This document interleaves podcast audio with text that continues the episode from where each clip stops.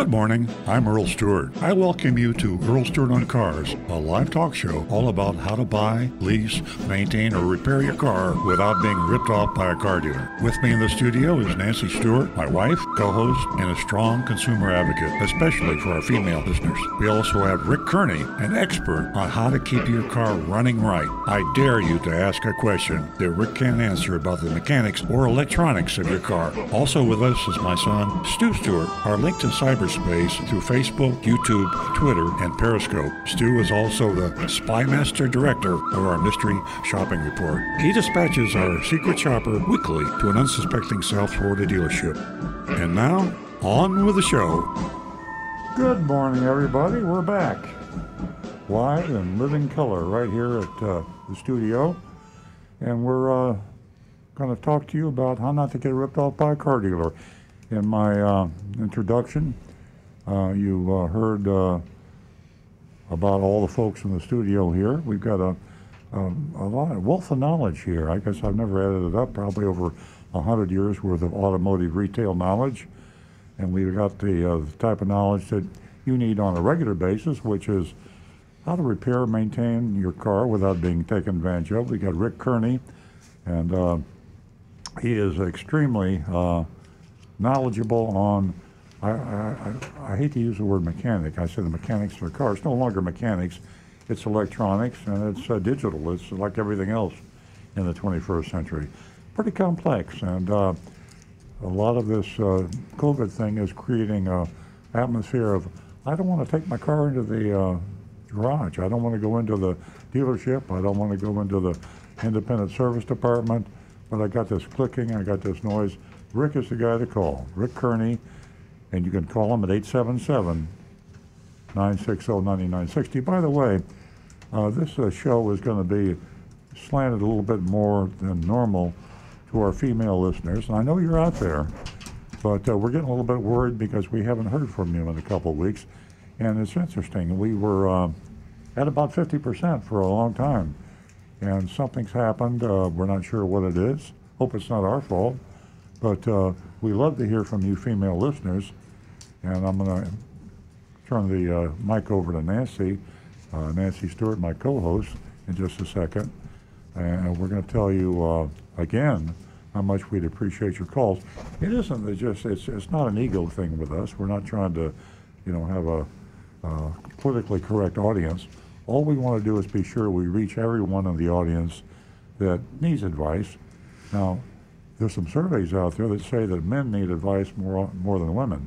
Uh, they say that women uh, take their time more, they do their research more, uh, they don't tend to buy on emotion. Uh, men tend to buy, hey, I like that hot looking red convertible, and they jump in there and they sign on the dotted line and they drive home. Women don't do that. Women take much longer to buy and they study more. So it, possibly it's that you don't need your the, our advice, and uh, whatever the reason, uh, the change bothered us a little bit. So uh, please consider calling uh, if you have an issue with your car about getting it fixed, for example, uh, that's the reason I gave Rick Kearney's uh, name and number 877-960-9960, 877-960-9960, or you can text us at 772 497 6530. That's 772 497 6530. Um, we have an anonymous feedback line that I don't think anybody has. We're kind of uh, unique in that. It's really cool. You get you go to youranonymousfeedback.com and you can message us and say anything you want to. We cannot learn your identity. We don't know where you're from, who you are. We don't know numbers, telephone, email. We know nothing. We just know your question. If you choose to give us your name, which you, you know, even though it's anonymous, you could do that, but uh, we certainly don't ask you to. Uh, and if you feel a little bit embarrassed about a question, some people just don't like to uh, ask a question because they're afraid they'll sound stupid.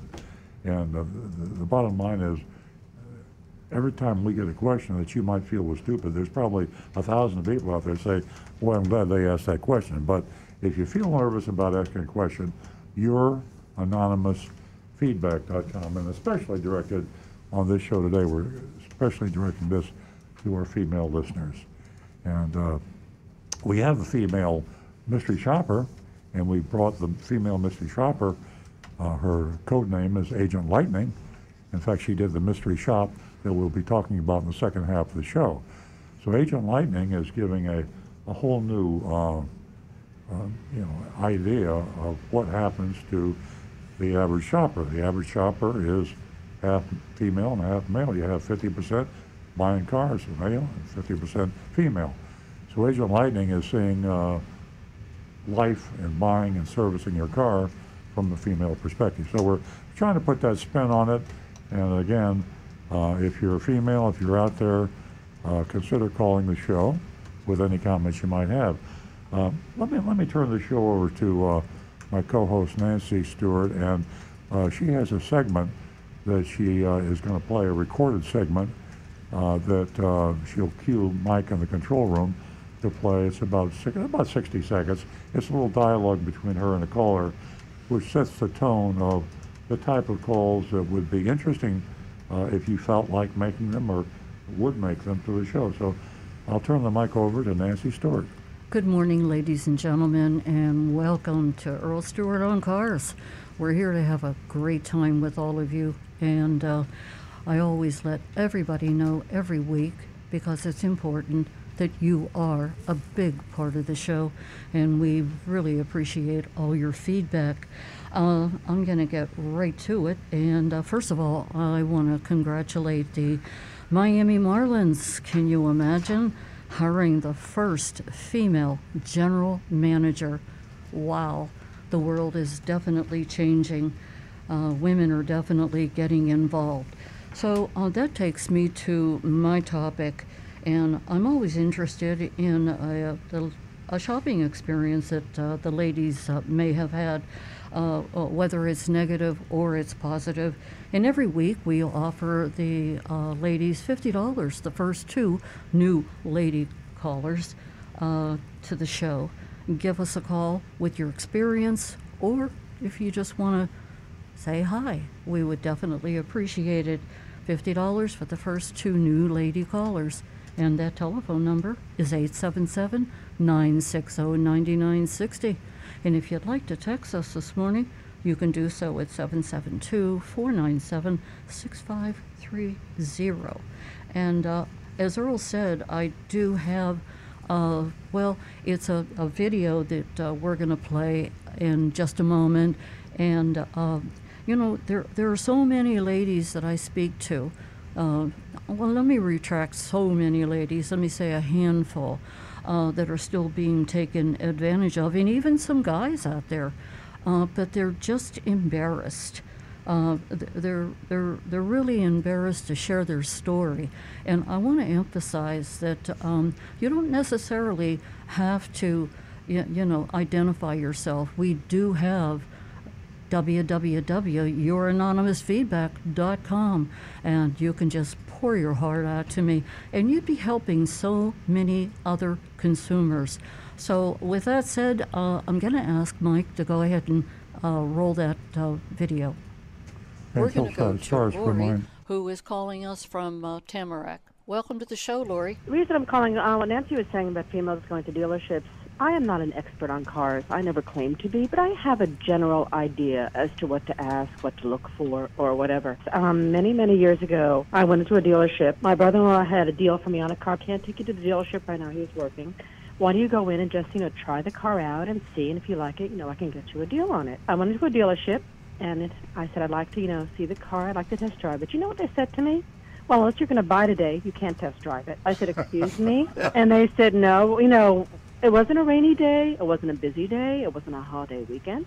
The guy would not let me test drive the bloody car unless I was going to say I would buy it that day. So I said, okay. To let you know, every time I go by that dealership, I hear it advertised. Let's just say I say a few curse words. I will never deal with anybody in that area for that dealership. not to mention, I've told other people about that dealership not to even go there. Is this familiar? it has happened so many times, and uh, therefore it was uh, worthy of mentioning this morning just to remind you of why we here at Earl Stewart on Cars is encouraging uh, everyone uh, to give us a call uh, and share their stories with us. As I said, if you don't want to identify yourself, your anonymous feedback.com. And uh, in this climate today, in this uh, 21st century, uh, unfortunately, there are still uh, those dinosaurs out there that are working in the boys' club, and you may get taken advantage of and not want to share it because you're embarrassed. Well, we have a way for you to do just that, men and women. www.youranonymousfeedback.com. And don't forget, $50 for the first two new lady callers, in addition to sharing your story. Well, uh, I'll mention this uh, later on in the show just to remind everybody. But right now, we are going to go to Howard, who's on line one. Good morning, Howard. Howard calls us from. Jupiter. Good morning. How are you guys doing? We're well, Very thank good. you. Good. Okay. Uh, I just uh, was reading uh, um, something about the met- metal fragments from an exploding airbag inflator. It killed the driver of a Vol- older Volvo. So this article was saying it's not a Takata uh, airbag. It's a ZF-TRW airbag, and uh, the inflator rupture caused the death of this guy driving a Volvo S60. And um, Volvo said it would replace the driver's airbag at no cost to customers. So I thought it was just a Takata airbag. Now, uh, Volvo has nothing to do with Takata, but maybe I'm wrong. Maybe you know there's a connection. Um, I read that Now- too. I read that Is- too, and it is this- surprised me just like it surprised you. I didn't know that there was uh, other airbags out there that were doing the same thing. The article, I think, said that it had the same symptoms, same, Yeah, there's a suit in California on this thing. Yeah. It's a German airbag. Yeah. Yeah, yeah, but here's, here's the story. I was driving um, um, a '98 Toyota Camry, and on the visor it said, uh, "You must inspect the airbag after 10 years." Uh, I'm sure. I'm sure. I, I remember that vividly. So now, if the airbag is more than 10 years old, I think all of them are not safe. What do you say to that? You know, I think uh, we discussed this on the show before, and I'm really glad you brought that up. Um, uh, it, it is a, uh, I think it's a uh, dangerous crack in the system that there isn't some rule on that. And I believe uh, Rick shaking his head. I think that, you know, well, how, if I come in and I've got a car and I say I've had this car 10 years, uh, please inspect my airbag. What will we do? Well, a the only question. thing that we could do is hook up a scan tool, see if there are any codes, and otherwise just a visual inspection. And even then, there's you can't even see the airbag without disassembling the dash. Yeah, that's what I was thinking. And if there were an issue with the airbag, there would be a sensor that would warn you, and we would then check it. Yeah, hopefully. Well, but uh, so the question is, uh, what do you do? At what point is it? Ten years, five years, twenty years? Uh, there isn't any industrial guide, as far as I know, and I should know. I'm a automobile dealer, and if I don't know, shame on me. But yeah, another glitch in the system. I, uh, when you buy an old car, a lot of people are buying older and older cars, mainly because they're more and more reliable. And you can buy a car now with 200,000 miles on it, and it can be a great car, and you keep it for another 200,000 miles if you take good care of it. But that car might be 20 years old by the time you sell it or scrap it or whatever you're going to do. And what's the airbag like? Uh, it's an industry uh, glitch in the system. Well, not to mention also the fact that we're we mostly concentrate on that passenger front airbag. Yeah, There's also a driver's airbag. of course. Yeah. Airbags in the seats, na- curtain airbags that come down on the side, Yeah. airbags for your knees. Has there been any research, like the studying, just at least to have some sort of a label on a car that says uh, this can expect to have a 15-year shelf life or a 10-year No, life? no. Yeah, I mean, they should have some research just so we would know. Howard, you just hit on another uh, serious problem, and people just kind of ignore it. Um, I, you know what does happen a lot of times with cars with defective airbags, they get exported, and uh, we have rules in this country. You have to have an airbag, uh, uh, an operating airbag, uh, or you can't sell the car. It's illegal. It's just like we have uh, crash rules in terms of this fender, this hood, uh, this bumper must qualify for the crash test. Uh, if, if you're going to South America or, or the Middle East or a lot of other places, uh, you can export a car and get a lot more money for it there than you can in the USA. That'll cover your shipping costs and then some. Okay, I have a question for Rick. Rick, if I brought in a, a 1998 Camry to you, and I said to you, uh, uh, please unhook the airbag, would you do that? Because it's safer without the airbag than with the airbag. What would you say to that? Uh, I would put you in my service manager's office, and I would let him make the call on that because And then due to the call me. liability issues of it, Yeah. I personally would not do it Oh, the answer is because of the liability. Yeah, it's, well, it's illegal. You know, you can't do that, and uh, it's uh, we can't uh, you know, we can't even uh, uh, adjust a seat.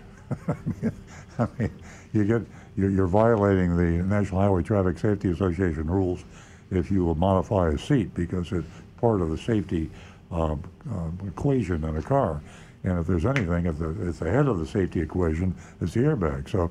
Uh, what, what, the only thing you can do is, uh, you know, if you have a, a, a passenger side, you could just don't have anybody ride in the passenger seat, have them ride in the back seat. But if you have a, uh, uh, if, if you uh, request someone to take it out, you would probably have to take it to a, uh, outlaw shop somewhere to do it. Yeah. Good information. Okay, thank you very much, guys. Thank you. Uh, Always Have a good interesting calls. Thank you. Thanks, Howard.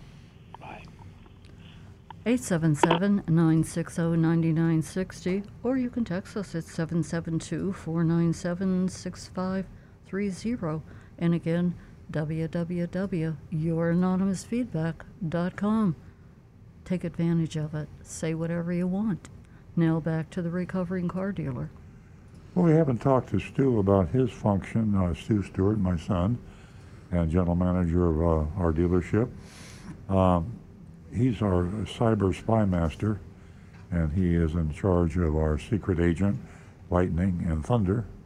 And uh, which I, I got We, an idea. we got to get Thunder back in the game. Yeah, we got to get Thunder in. Uh, why don't uh, Why don't you give him a little uh, preview? Uh, I think you know the the sh- mystery shopping report is probably the most listened to, watched, uh, whatever you want to do, uh, part of the show, Yeah. and it's at the end of the show, and some people miss it.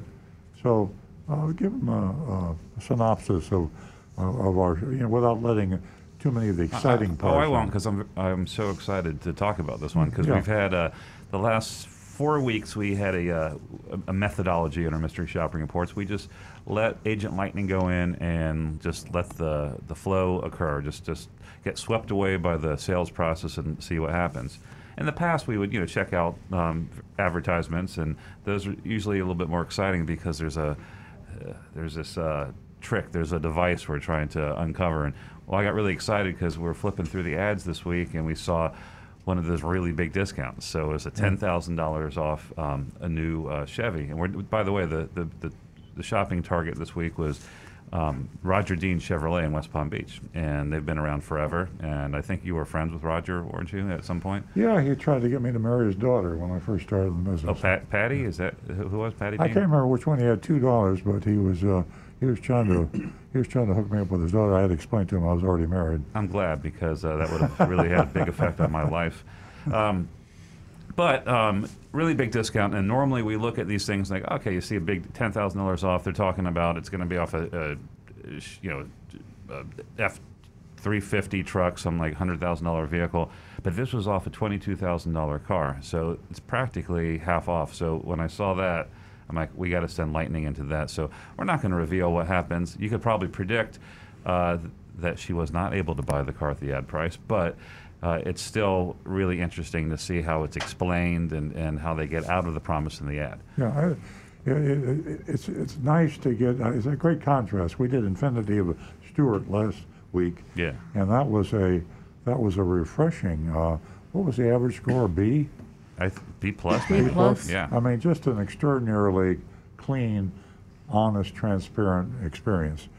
And I can only say that this one was, you might say, the other end of the spectrum. Oh yeah, I hope Linda's listening because if Linda's listening, I'm, I know we're going to be entertained by her grade. Truly old school. It's, In a way, it's interesting to me because I see, you know, if that had happened 30 years ago, it would be SOP. Yeah. I mean, Yeah. that was, in fact, Roger Dean Chevrolet, uh, you know, I don't want to slander anybody, but there, was, there, were, there were comments when Roger Dean Chevrolet opened up many years ago.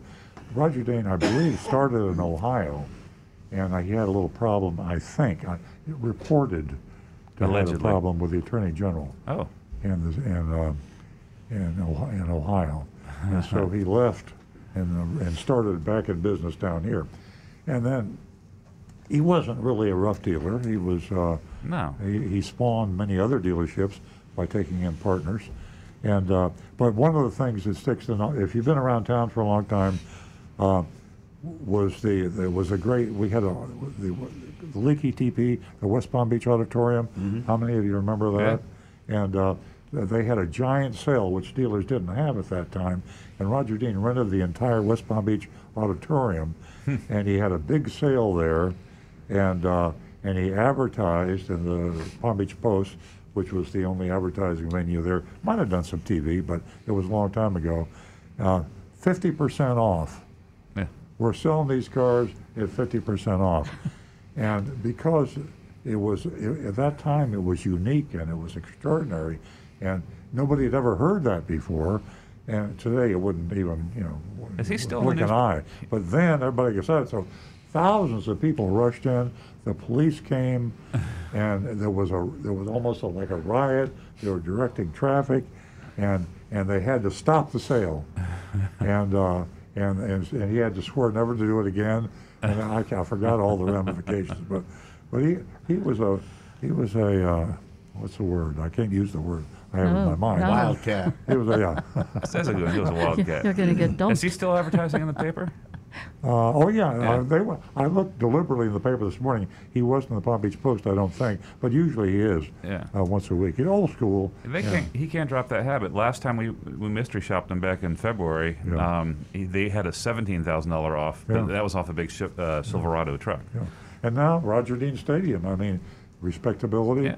and uh, you know, uh, his, he, he's evolved. And, uh, Well, it's funny when we talk yeah. about our dealers. I go, you, you think of Napleton, Greco, and all that as the bad guys. Roger Yeah. Dean, he seems like one of the good guys, but yeah, he, he got not. but after that after that auditorium sale. I think he got frightened into into a, tran a little bit more transparency. Yeah. I think we were a little bit frightened about 30 years ago out on O- Okeechobee Boulevard.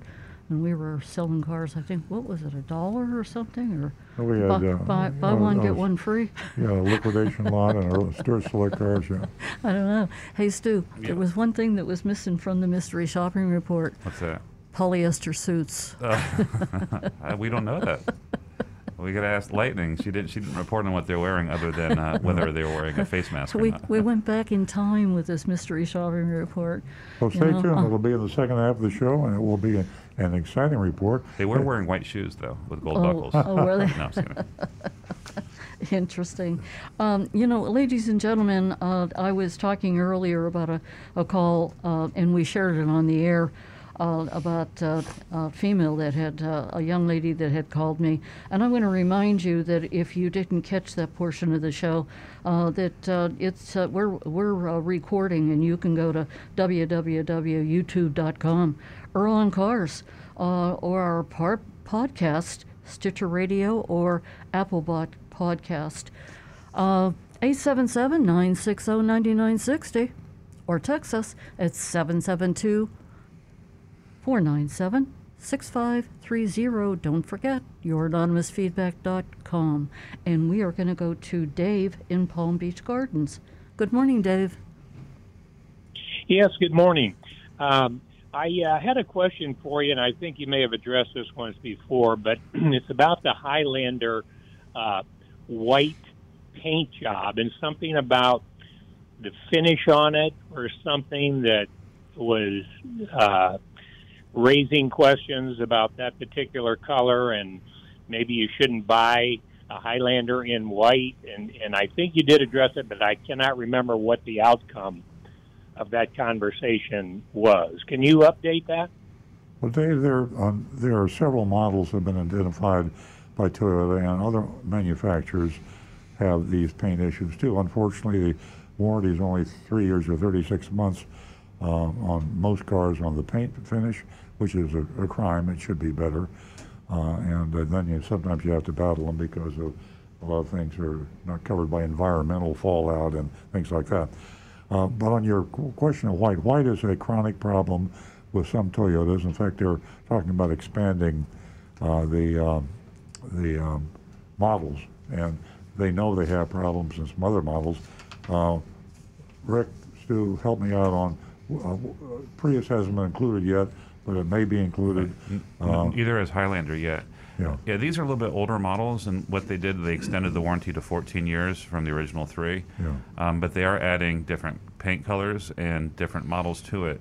It's way too soon to tell if they're going to have the same problem on a current model. These are cars that are going back a few years. Well, but we, we, found, we found out from our own personal experience that they are having problems on other models, and uh, we believe Prius will be coming Right. in. Oh, we knew that was in other models and, and, Yeah. and also in other colors. Even blues and reds might get included into this extended warranty thing. Or I'm So- saying the more recent vehicles haven't been affected yet.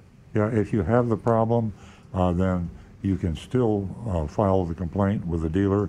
The dealer can take it to the manufacturer, and there's a good chance that you have it covered. So just because you don't see anything online about a paint problem on a particular uh, model you're driving or your your model or color, if you have something, we call it the, the problem is uh, called delamination, and the paint actually peels off.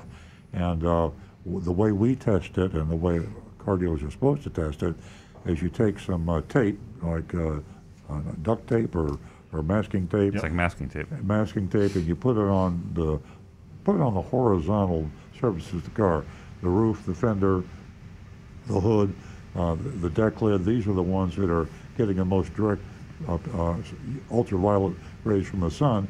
Leave it on for about 10 minutes, then peel it off. If the paint comes with it, you've got a problem. I don't need to tell you that. Bring it to the dealer, uh, what, you know, no matter what- and say, look, you know, I bought this car four years ago, you know, and I got some tape on the car and I pulled it off, and they'll call the manufacturer, and there's a good chance they'll take care of it for you. Great tip. Wow. Masking Okay, tape. so if uh, let me just follow up real quick, and let's say you've got a, a used Highlander on your lot for sale. Yeah. Uh, I purchased that vehicle, and uh, would you, before I purchased it, would you be able to perform that test to know, uh, to give me confidence as a consumer that I would be purchasing a vehicle that you know was not problematic in that respect? And then if I, and then if it was okay, and I did buy it, and then something happens a year down the road, and all of a sudden it becomes uh, uh, a situation that becomes, you know, if I perform that same test and the paint started to peel or whatever, could I bring that back to Earl Stewart Toyota for you to address that uh, in a way that, you know, solves that problem, whether it be a new paint job or whatever would be available at the time?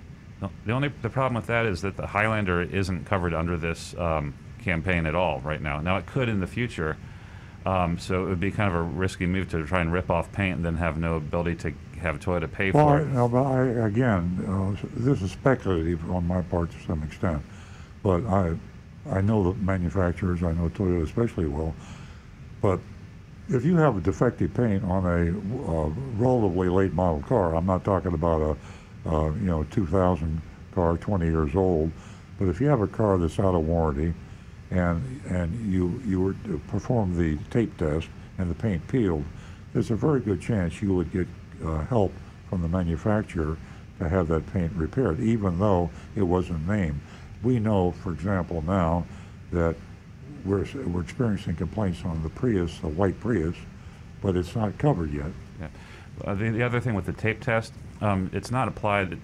It's it's only applied on an area that looks like there's some appealing or bubbling. There's some you can see that there's something going wrong, and then they want to see if that paint comes off. Um, if it's the car looks fine, um, no one's putting tape on the car and trying to see if the paint. It's usually you'll start to see a bubbling, some indication that something's going wrong, and then the tape test will, will reveal that it's like Yeah. extensive. Well, I, yeah.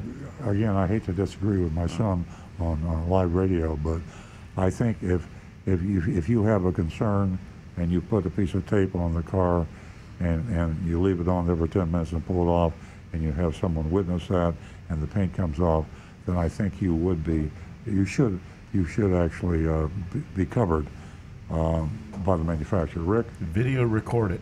Yeah. Have your phone out and record video when you're doing that test. Yeah.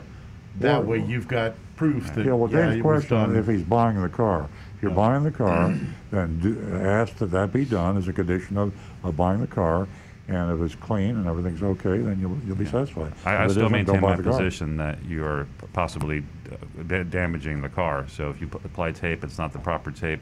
I guess if you have the body shop do it the way they do it, but if you you know rip the paint off the car, you Yeah, might be we're, we're- risking. we're talking about, we're talking Earl, about masking tape, yeah. Let me ask you this: uh, Does the weather affect this test? Do you have to have your car in the garage, um, out of the sun, uh, whatever? Does No. that does that affect it? No. Okay. Okay. Well, Dave, I hope we didn't confuse you. I, I'm confused now, but, uh, uh, I, Well, thank you very much. I appreciate uh, you Oh. addressing that problem. And you know, I noticed you had a couple of very nice uh, uh, white ones uh, on the lot. Actually, as I was uh, online, yeah, and you know, what one thing that immediately pops into a consumer's mind uh, when they're looking at a vehicle with very low mileage and it's a very late model and it's beautiful, uh, you, you say, why would someone get rid of that car yeah, when it's not uh, a lease period that has expired? Yeah. It's very low mileage. It looks beautiful, and it's not even it's even way lower than a normal uh, annual rate of miles to be put on a vehicle. yeah. So I mean, you know, you, you just have to ask yourself, why why would someone do that when you have to invest X amount of dollars to begin with, Yeah. and then when you trade, you're never going to you know come out on top in that respect. So it's just you know. I, I don't. Did the salesman know anything about the story Oh, about sure. the vehicle that you may be interested in? Sure, that's a great question, and you should always you. ask. You should always ask to speak to the previous owner. You should do a Carfax report. And the one thing I recommend, I don't care what how late model a car is, always have it checked out by an independent mechanic. It's just the older the car, the more important that is. But uh, you say a late model car, why do they trade it in? I'd want an answer to that. Best way to get the answer is call the previous owner. Uh, you could ask the salesman, but you might not get an accurate answer. Uh, but uh, used cars are a great value, but you got to do your homework. You got to do the Carfax reports. You got to have an independent mechanic check it out. Uh, you can see the previous repair history on Carfax. Now, it used to be it was just damage to a car, but now you can actually see the repair maintenance history. Rick?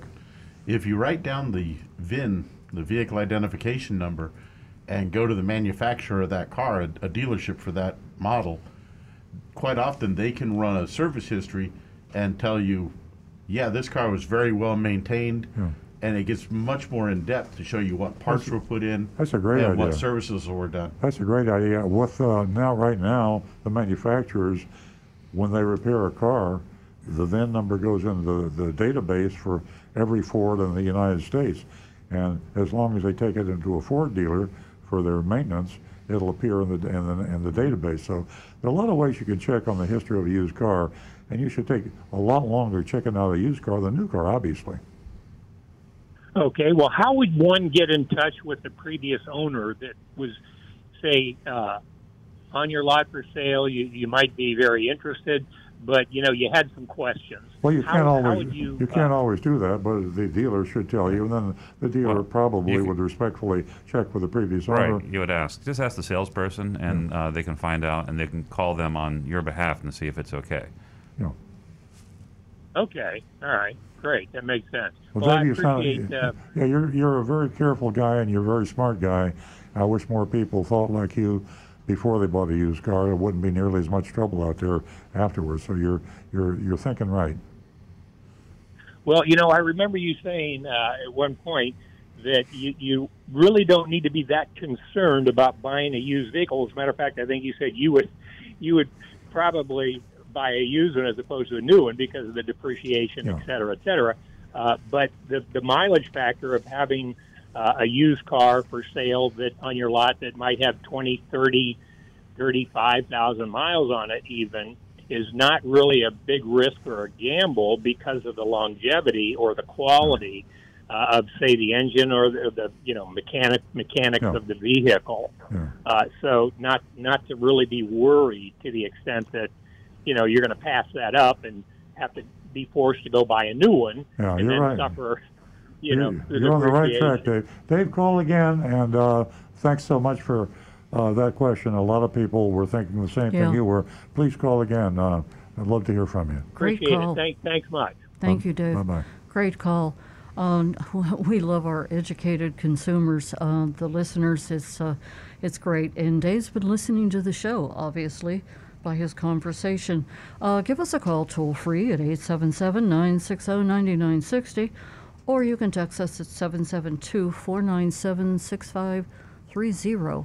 And you know, Linda was asking about the pearl white. Um, she thinks that that's the way to go. Well, it's you know These are pearl white that are appealing too. Yeah, yeah, Yeah. yeah. It- Don't you, it looks you, nicer. you can't go on basis of the name of the color. It's just a, of the question. Uh, we talked before about going to chat rooms, going online.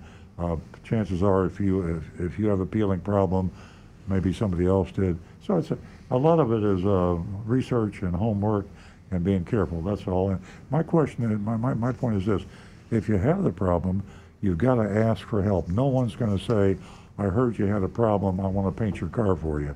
You got to go. You're going to have to go to the dealership. You're going to have to go to the manufacturer, and you're going to have to be firm.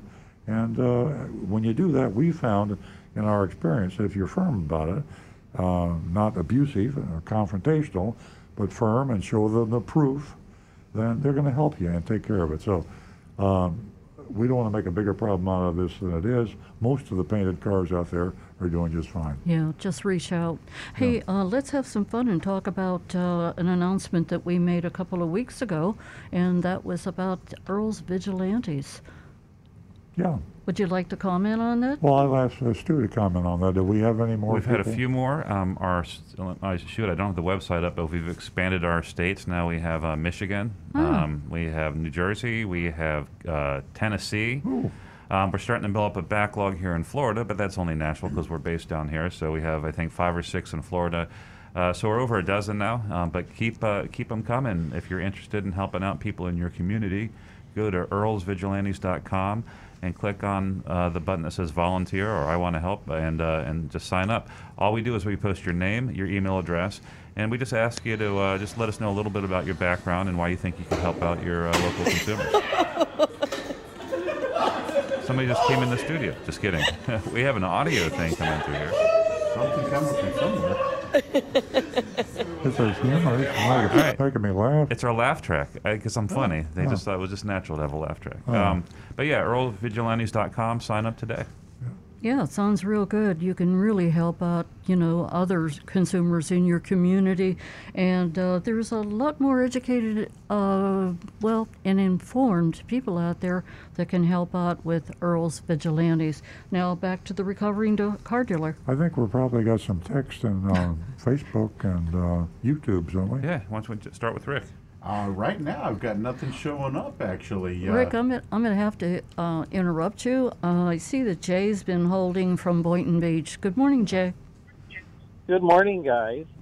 Um, I have a simple question. How often should you start your car or drive it? I didn't drive it for six days, and I had AAA come out, and they said they'll charge it, but I'd have to drive to Jacksonville to get a full charge. They wanted me to take it to a, a, a car place and get my battery charged. And is it better to use to drive it or just let it sit and run for a half an hour? Well, Rick can answer that question. He's heard it before. The best is to actually drive it because when the car sits, your tires all the weight is sitting on the, the one spot on the tire, and they'll develop what's called flat spots.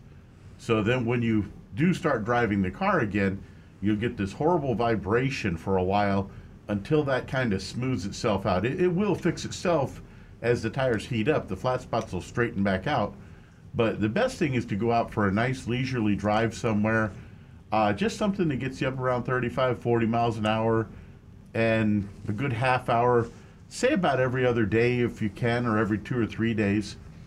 And, And if highway driving is better than city driving. yeah, because it's a nice, smooth, easy uh, drive on the highway. It gets the best charge back to the battery, and the engine actually runs a lot smoother, and you get better fuel economy running at that. Now, if you can't do that, if you do have to have the car just kind of sit, I recommend a battery charger called a trickle charger. And what this does is it connects to the battery, you plug it into an el- electrical outlet, and it actually puts just a very small charge into the battery continuously so your battery never gets run down. And is it all the electronics that run the battery down? Yeah, because the computers in the car are still drawing a little bit of power even while the car's off. It's keeping the memory alive for the radio, the computer systems, and the various electronics in the car. Well, I've been driving from Boynton to the airport around the loop there and then back on 95. So, That's a good run. Yeah, about every, about every Yeah. two or three days I would do that. And if I keep driving it, will it recharge eventually every day or something, or do I need to bring it into a place and have it charged for like eight hours? No, if you if you get it charged up, you know, from driving, it will the charge will come back unless there's a problem with the battery. And even if they, you know, if you were to go somewhere to have it charged, they'd really only need to charge it for about three or four hours at the most. Okay, all right. Thank you so much. That's very helpful. I'll just start, you know, driving it more. Yeah, you're very Thanks, welcome. Joe. Good luck. Bye. 877 960 9960, or you can text us at 772 497 6530, and we'd love to hear from you from www.youranonymousfeedback.com. Now back to Rick. Uh, we're caught up at the moment for YouTube. Okay. I was going to say that uh, Jay's question is a, another very good question because people are not using their cars as much. And I've, you know, in our household, uh, you know, we we don't use our cars as much, and you know, people are just not. So it's a good idea Yeah. to uh, to uh, take it out, and exercise your car a couple times a week, and you never know. It's going to be could be an emergency. You got to get to the hospital. You got to get to the doctor, Yeah. and your car won't start. Yeah. That's uh, pretty frustrating. I learned by experience my car was dead. Yeah. And I just never realized that that would happen. And now I do, you know, take take advantage of that. Uh, I, th- I believe that Stu is ready. Always. excuse me, Stu. Warren is on the phone from Pompano. Good morning, Warren. Good morning. How are you today? Great, thank you. Uh, okay, my question is, uh, it's funny because you were mentioning about the paint job. My cou- I met my cousin last night. He's still up in northern New Jersey. I'm coming down right after Thanksgiving, and I don't know whether he got a recall notice or he read about it. I'm not sure about the paint job, and he's got a white Toyota Camry, and he said that they he's going to bring it in and they're going to repaint it. It's about 10 years old. But the question I had, if it does come to that, is that it's banged up, and obviously if they repaint it, they're not going to fix the the bang ups on it.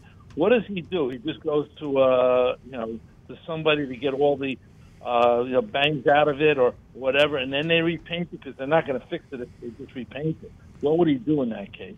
Well, you should, that's probably what he should do. You have to pay, of course, for the uh, hammer and the dents out, and uh, but you could still repaint it with the dents, but it wouldn't be uh, the right thing to do. You you could have yourself basically a new new looking car. You get the dents fixed, and then you get a free paint job, which should normally the paint job normally costs around four thousand dollars. So it's a great value, even if you have to pay a few hundred dollars to get the dents pounded out.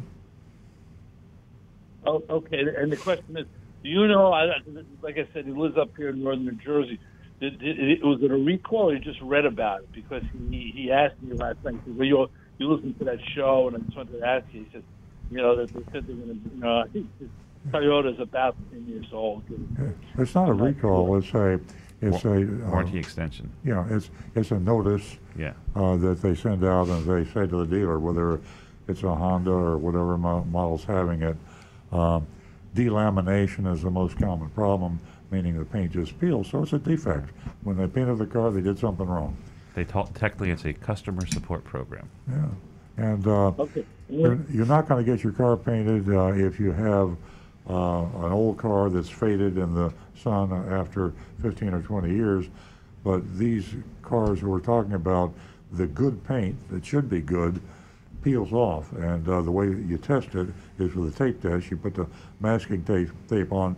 When a customer comes into our dealership, we put the masking tape on the area. that uh, would look most likely to peel, that looks suspicious, and uh, we leave it there for 10 or 15 minutes, and we peel it off. If the paint comes off with a tape, you have a problem. We take this information, we give it to Toyota. Toyota says, go ahead and paint the car, and that's the process. Well, let me just ask this last question. If he gets the dings and he, he's got a pretty big bang in the, in the back, uh, on the side, on the fender there, uh, when the guy does it or somebody does it, are you know aren't they going to ask, will we repaint it? Like like what do you tell the person who's going to repair the car? That's all right if you, if you fix it and still the paint comes off. I, you know that's the thing that be puzzling. Like what do you tell the person who's fixing the dings and the bangs on it? Well, they're not going to fix the bangs unless you ask them to, and they're going to suggest it. if he brings it to somebody, if he brings it to somebody else, no first. In other words, to, you know, to some you know uh, repair place who will do those things. Oh, I see what I mean, you're what does he tell the? Yeah.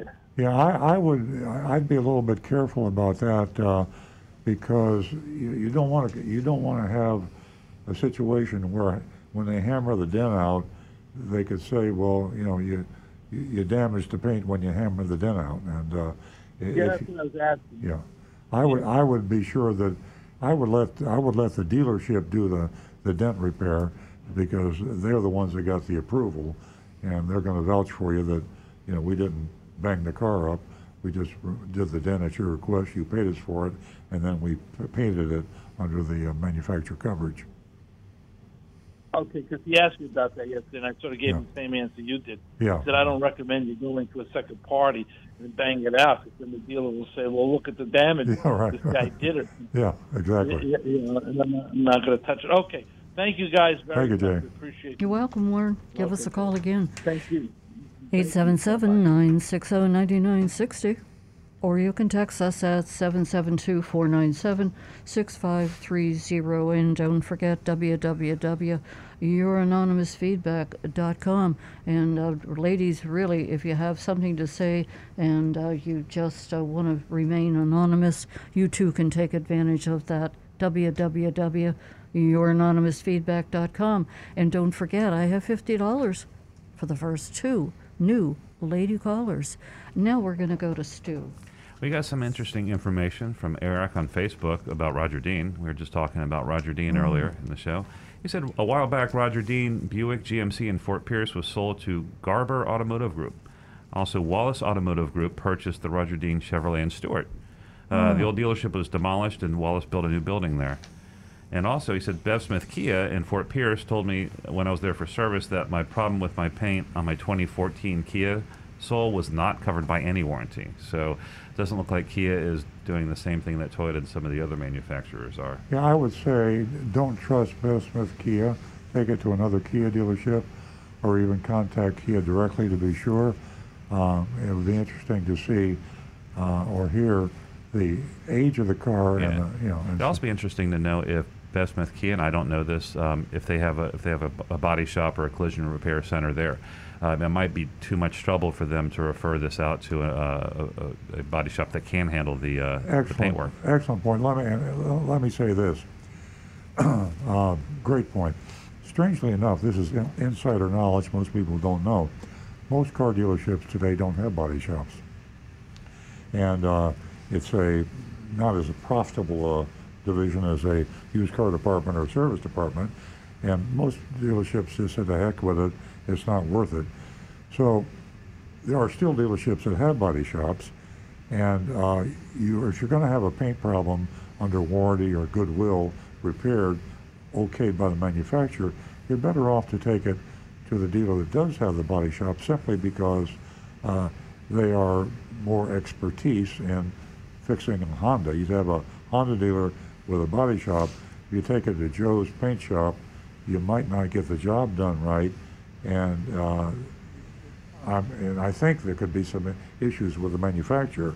They want to be sure that, that they get what they're paying for. They want if they're going to give somebody four thousand dollars to paint your car, they don't want to get a one thousand dollar paint job. So try to find the dealer that has a certified paint shop, collision center they call them now, body shop. That's right. Because the guys that don't, they just send them out to uh, to another body shop, Yeah. and you never know what you're going to get. And they might want, not want to be worth the trouble. Right. As you're saying, your point was, about Bev Smith Kia, they don't want to be bothered because I got all the paperwork. I'm not making money off this. I'd have to tell you, I'd have to send it to a, a body shop and handle the sublet, and I'm not getting paid for that.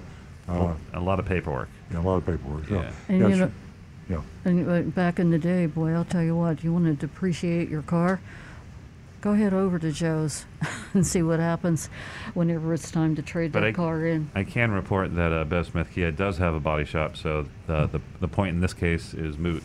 They just, uh, who knows what, who, who, who Well, I'd still check with another Kia Yeah. dealer. I'd check with Kia. There might be, maybe they just, you know, a lot of things we accuse dealers of doing because they're conniving is just because they're just not informed. And, uh, you know, dealers are not all crooked and they don't always try to take advantage of you. Sometimes they just give you misinformation because they don't know. And uh, so you go to another dealer and you go, it's like you to go to another doctor. You get a second opinion, you get a third opinion. If you got something expensive like a paint job, uh, get a second or third opinion. Yep. Great information. Uh, we are going to excuse Stu for a moment and we're going to go to Palm Beach Gardens where Mark is holding. Good morning, Mark. Good morning, everyone. Um, being as uh, paint department is my specialty and my work experience, um, I just wanted to say a couple of things about uh, Earl's 100% right, especially him being a dealer owner, is that uh, the body shop department is uh, least profitable, and most uh, dealerships that have them today, it's more of a customer service uh, you know, a service to the customer by having a collision center rather than a profitability department. Um, second thing, uh, a people talked about having repairs done prior to a warranty paint job. You definitely want to have it done at whoever's doing the paint work. Otherwise, they won't guarantee any work is over the top of somebody else's repairs Good point. you know, if you go to another repair facility and they fix your dents and your scratches to prep it for a good paint job, you know, as close to factory as it can get, um, they're going to say, hey, uh, we're not going to cover adhesion to those repairs because of somebody else's primer. They may not have prepped the surface properly or sanded it properly. So they're going to put a top coat over it, but they're going to tell you, hey, our work is not guaranteeable because someone else has done the work. If we do the work, we can stand behind it more so than if someone else does the work. Um, thirdly, paint delamination. Uh, I tuned in unfortunately late, Ralph, right in the middle when you guys were talking about this subject. But you know, when you go to prove to a, a factory rep lamination, um, yeah, you know, I I would understand Alan and the gang going ahead and proving that with the tape test. But if somebody just does it in their own front yard and gets a neighbor and says, "Hey, hold the camera," no. and they put a piece of tape over the paint and go, "Hey, let's see if this stuff peels," and then it comes up with the tape, Yeah. and then you go into the dealer and say, "Hey, look, I've got a delamination problem." Well, the factory rep's going to sit back and say, "Hey, you know, uh, Yeah, that was my I point. know?" that's, that's all I was saying. I, think, was I like, agree with you, Stu. I agree with you, Stu. But, Who's but, but to Earl's point, have the body shop department do it if they and they say this is something we should. do. Yeah, yeah, that's different. Yeah, that's the only way you could do it. Otherwise, the factory, factory rep is going to be uh, super crucial. In my 37 years of uh, dealing with factory reps, is they're going to look, uh, and maybe it's different with different manufacturers, but they're going to look for any excuse to try not to cover um, a problem like that unless you know it's within a warranty period or close thereafter. But a 10 year old vehicle, they're going to try to get out of paying for that every day if they can. Sure. So, anyway, those are the three areas that I just wanted to comment. And unfortunately, like I say, I apologize for not getting into the conversation earlier, but I did a little sleeping in. I'm prepping to go into the hospital for a couple of weeks, so I didn't get to tune in until a little bit, a little bit too late. Well, you sound good. Are you okay? Are you okay now, Mark? well, I got a major infection with my amputee. I'm a double amputee, and I got a infection in my system that's attacking my amputations. So I got to go in for therapy, but it could be a week, it could be a month. So who knows? Well, But good luck. We'll be I'll uh, still be, luck. I'll thinking still about be you. talking to you on Saturdays, and I'll still be talking to you at sunrise. Well, well Y'all Mark, have a great day. yeah. Mark, I want to tell you that you're a man of experience and you're funny. And uh, God bless Yeah, you, thank you. with your procedures. And please give us I a call will. again. And thank you for joining I- us on the International certainly will. Sunrise. Yeah, and I'm glad to be uh, one of the vigilantes. But uh, hey, in today's world, if you can't smile, you got a problem. So have a good day. Thanks, Mark. Thanks. Thank you very much. bye bye. I think we better get back to Stu immediately. Well, before we get, I'm going to get Anne Marie's text. Anne Marie texted in, but I thought this was kind of funny. I don't know if Earl can see his background. It says, Earl, your background is pretty spooky. I'm worried that the headless horseman is going to sneak up on you. you I have can't, a. see, I can't see the background, so I don't know what, what's going It's on. It's all green. Uh, no, it's it's just some winter, winter wintry looking roads, some uh, Oh, some okay. trees, little little misty. I always get it. That's, I think it's the same person who keeps commenting on the background there. I'd like, I I- love those autumn leaves. I would like a Wild Wild West background. Can we do that? Uh, John can put anything I behind want, you. Be I want careful. to be, yeah. All right. Okay, let's jump over to Anne Marie's text. Um, Good morning. Dealerships are the hallmark of American automotive industry. Customers can buy and get their vehicles maintained at, their, at a dealer. If a Toyota, Ford, Chevy, Volkswagen, Honda, etc. has a recall, the vehicle's owner can just bring it to the dealer, assuming the parts are available, and get the vehicle fixed. Tesla has a different business model. They have showrooms rather than the usual dealership. Their cars are gorgeous, but they are machines, and machines can develop problems. I can't help, can't help, help but wonder what would tell what would a Tesla owner do if Tesla had a recall? Where and how would it get fixed? Just wondering, and that's Anne Marie. Well, they do have a network of, of dealerships, and uh, and there's one on uh, what is it, uh, Blue Heron Boulevard, or Mm-hmm. we've been we've been by there. Uh, they have a showroom in the Gardens Mall, or the Gardens Mall, uh, upon, yeah, Gardens Mall. Uh, so they they are available, and uh, um, I, I think I think they've got it they've got it pretty much covered. I think if there's a problem, there is a pickup and delivery. They will give you a loaner to use, and they take the car back, ship it back to the to the plant for repairs. But like Anne Marie said, there's not there's a lot less that can go wrong on a on a Tesla. Uh, a lot of the problems they would have would be software related, and a lot of those things would be delivered over Yeah. the air. Well, if, if, the, if the dealership on Blue Heron Boulevard, I might have that. It's in that area. I think it's just a service area. they have a service department, yeah. So Yeah. they fix it, right? Yeah, I just don't know how widespread those are. Yeah. Okay, uh, Robert, and an, oh, we get, do we have a call? We do. Okay. We have a call from Palm City, and that's John, Hey. a regular caller. Good morning, John. Good morning to everyone. I want to speak about off-road vehicles that people can use every day. They're on a tremendous increase. Before we know, the one number one is the Jeep Wrangler, and then Ford uh, announced the Bronco in July, Yeah. and so far they have 165,000 deposits. Hmm. They said they'll sell 200,000 next year, Wow. and it's an amazing vehicle for one reason. You can take off if it's a two-door or four-door. You can totally remove the doors. You can even take the roof off. Oh, wow. And yeah, and Land Rover now came back now after 23 years. The Defender that's returning with them, and you've seen the new ads. It's crazy. It's probably a hundred thousand plus for the new Hummer. Crazy, thousand horsepower. The GMC is spending so much money. You see it all over TV. The ads for that, but boy, that sure must be an expensive vehicle. So they seem to be a tremendous increase um, demand for these off-road vehicles. I, I live in western uh, Mon County, and there's two or three acres that people have and land where they can use, them, especially if they go to Okeechobee. But it's a tremendous um, increase on these off-road vehicles, and I think one of the hottest announcements is Ford coming back with the Bronco, and the basic price on the Bronco was twenty-eight thousand. So uh, just by the amount of deposits they have on the car, it looks like it's a winner. John, I think a lot of those off-road vehicles are popular because they look cool. I just, I have a feeling that most of them are never driven off-road, and it's kind of like a pickup trucks. You know, when you're going down the road, how often do you see anything in the back of a pickup truck? They, people buy cars for emotional reasons and, and because they look good in the cars, and uh, you know, uh, when's of course, I, I I don't drive off-road, so if they're out there, I don't see them.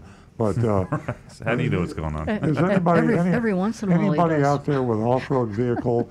Call the show and let us know if you've ever driven it off road. Well, I can speak to that, and I'm sure Rick can. Um, our, our sales manager, Jason Lady, uh, he has a 4x4 Tacoma, Oh, and that's exactly. that's part of his uh, weekend recreation. He takes it out to these uh, muddy areas and just has a lot of fun. But I think that's the exception. I just don't think. I don't know. There's, there's a whole. I'm telling you, there's a cult? whole community out there. Yeah, maybe Rick I'm- probably doesn't do it. I agree with you. I see them running around, but they're always clean. Yeah. So how much can they be using them off road? Well, it's like a And boater. You know, you, you that, take your boat out of the water, you hose it down. You do the same thing with your truck. Right. The SUVs, which you see uh, in your sales department, I mean, even the municipalities a couple of years ago got smart, and for the police cars, they buy nothing but the SUVs instead of regular four door sedans, and probably because of the resale. I mean, myself, I wouldn't really buy a used police SUV, uh, although on the Florida title, they have to show that it was used as a taxi cab or a police car. Yeah. But I just can't see, even though it's cheaper, a car that was run so hard. Some of them uh, round the clock were run 24 hours, and they do appear on. You'll see them on used car lots. Usually, can tell them because they have the different brakes on them, and they're not great on gas because they have a uh, more powerful engine. And uh, I, I just, um, it's my opinion, even though you can buy them cheaper, I just can't see buying a used SUV that's for only a police car. Yeah, Your opinion? I agree. Depending on the police car, it might be well, maybe Palm Beach or Jupiter Island police car. Probably not too many high-speed chases. Who knows? You're right. It's true. If it's a, a municipal or town, it's probably better than one that was used like the highway patrol. Yeah, Los Angeles would be a different story. One other suggestion too on the uh, mystery shopping. Uh, it's not that far away. If you go over to Okeechobee, which is northwest of uh, West Palm Beach, uh, there's the dealership. I think most of them are owned by one person, and then you go north of that, Sebring. It looks to me like going to that town. Every car dealer, it's like a Wallace Plus.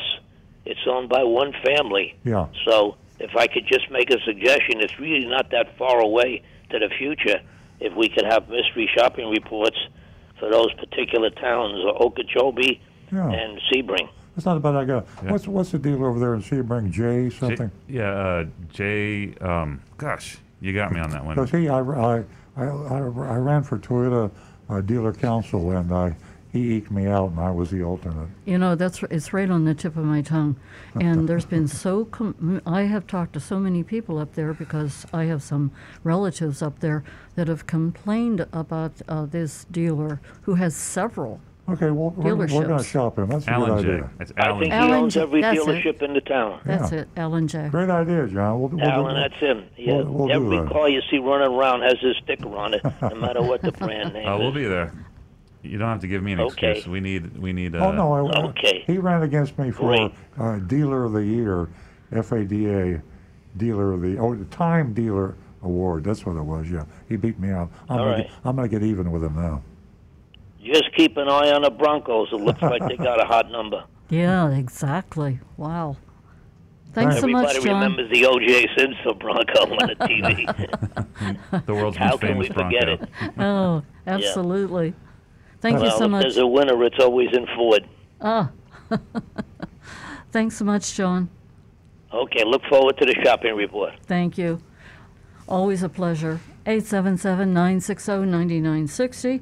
And you can text us at 772 497 6530. And we're going to skip right over to Stu. Okie dokie. Uh, Robert in Annapolis, Maryland, who is our uh, one of our vigilantes up in Maryland, uh, Hmm. says, "Good morning, everyone. Uh, with the resurgence of another, another COVID wave, would it be a best practice for you to turn off the recirculated air on a vehicle's air conditioning on a test drive as an added measure to reduce the spread, um, or also on shared rides such as Uber and Lyft? Thanks in advance." I think that's a great idea. What do you think, Rick? Uh, it couldn't hurt. I mean, uh, if you, especially if you're in the car with a guy with COVID. I, I mean, uh, yeah.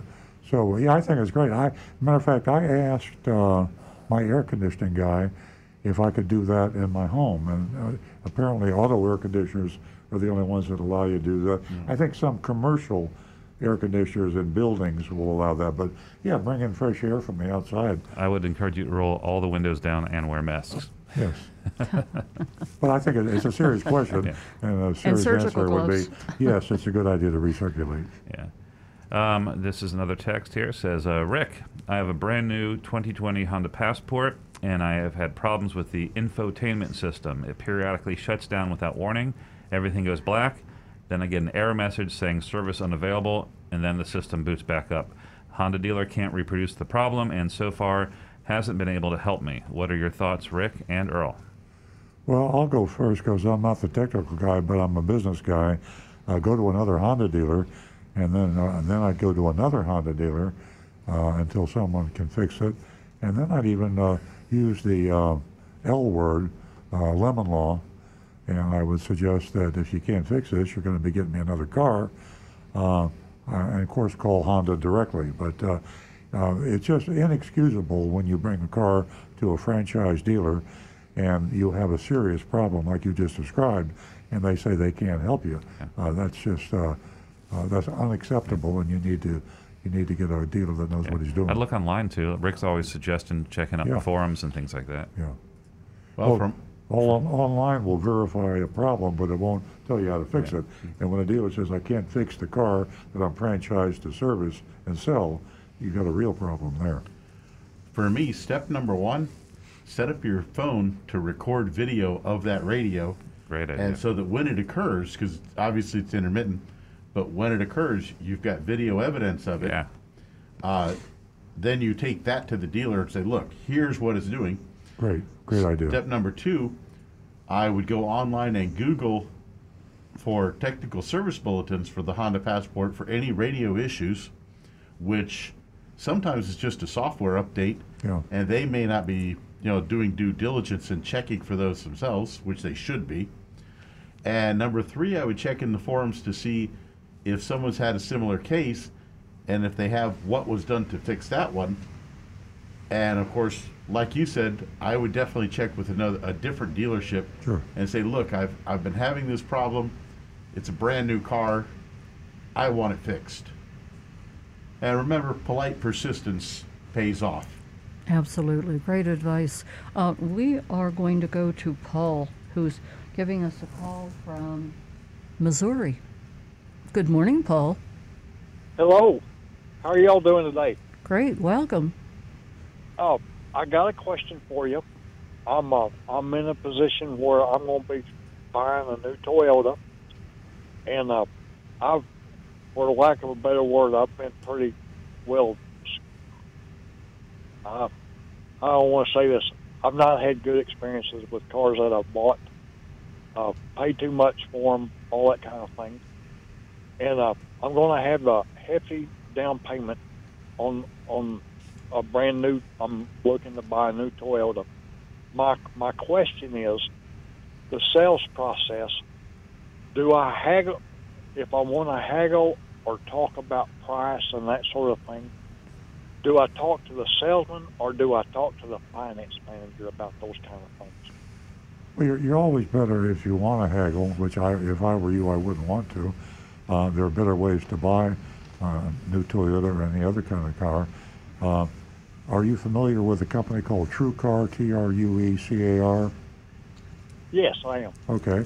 Uh, go online and uh, check the TrueCar approved Toyota dealers in your area in Missouri, and uh, you could probably find a couple, uh, and it'd be over a, a wider spread of geography. But find the first one be the nearest one to where you live, and you can go online and they will give you.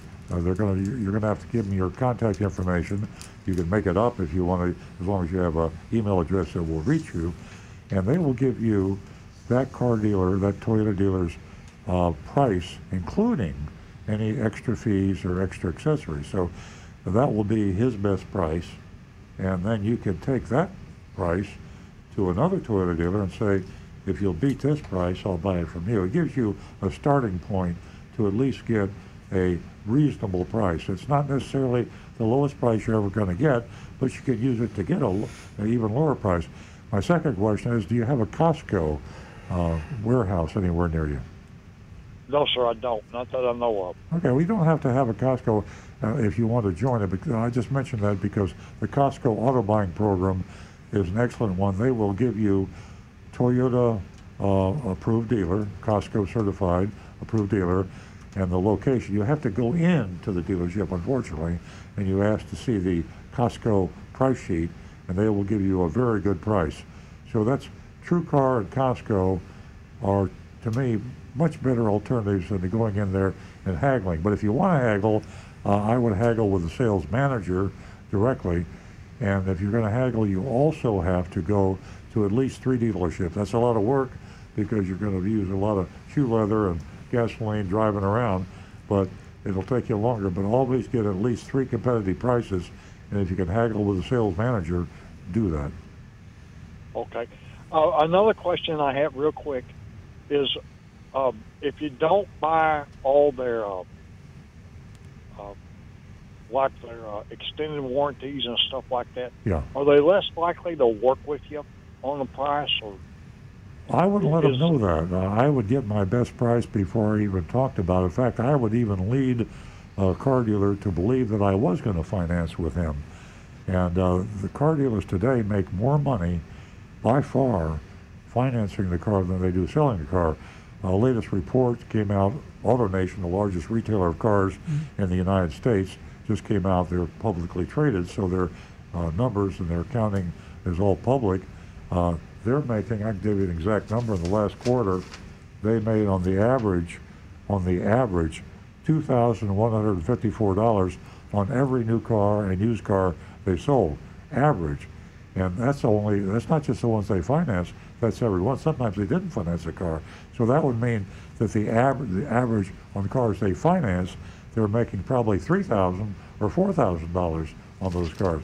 Whereas when they sell the car, they only make about 500. So uh, you want to be, uh, you want you you want to keep it a secret that you're going to not finance with them, and you definitely shouldn't finance with them, by the way. But if they think they're going to have a shot at you to make a big fat profit in the finance department, they're likely to be more lenient with you in the price that you pay up front. So you'd get a lower price by them thinking you're going to get financed and then you could say, surprise, surprise, surprise, I'm going to use my credit union or my bank. right? Okay. Well, what I was talking about was their uh, uh, their uh, like the uh, extended warranties and Yeah. that sort of thing. If you don't buy that, they still have to treat you like a customer if you have problems with your car and all Oh, that. sure, yeah. They, again, it goes with the same theory of financing, selling the extended service contract. If they think they can sell you one, they're likely to be a little easier on you in the price during the negotiation. And then you can, then after that, if you decide you're not going to buy the extended warranty, then you just say, I changed my mind, I don't want to buy one. Yeah, and just stand firm on that. Yeah, and, just- they, yeah, and you've yeah. got the out the door price then, and, and Yeah. there's nothing they can.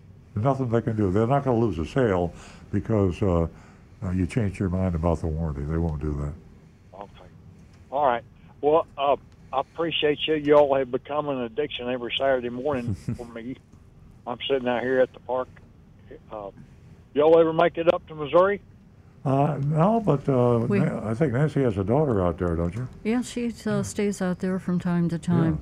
So uh, hey, consider being a vigilante for us out there, Paul. I mean, uh, uh, you can check it out on earlsvigilantes.com. We're looking for representatives around the country. We don't have a vigilante in Missouri yet, and we're trying to get all 50 states, and that way you can uh, consult with people that are having difficulty in dealing with dealers, and you can contact me directly or Stu or Nancy or Rick and get some answers and help help your fellow Missourians out when they're buying or maintaining a car. That's right. Yeah. Show me. I might. Yeah. I might Show do me that state. after I Okay. after I figure out how to do that myself. But uh, uh, I appreciate.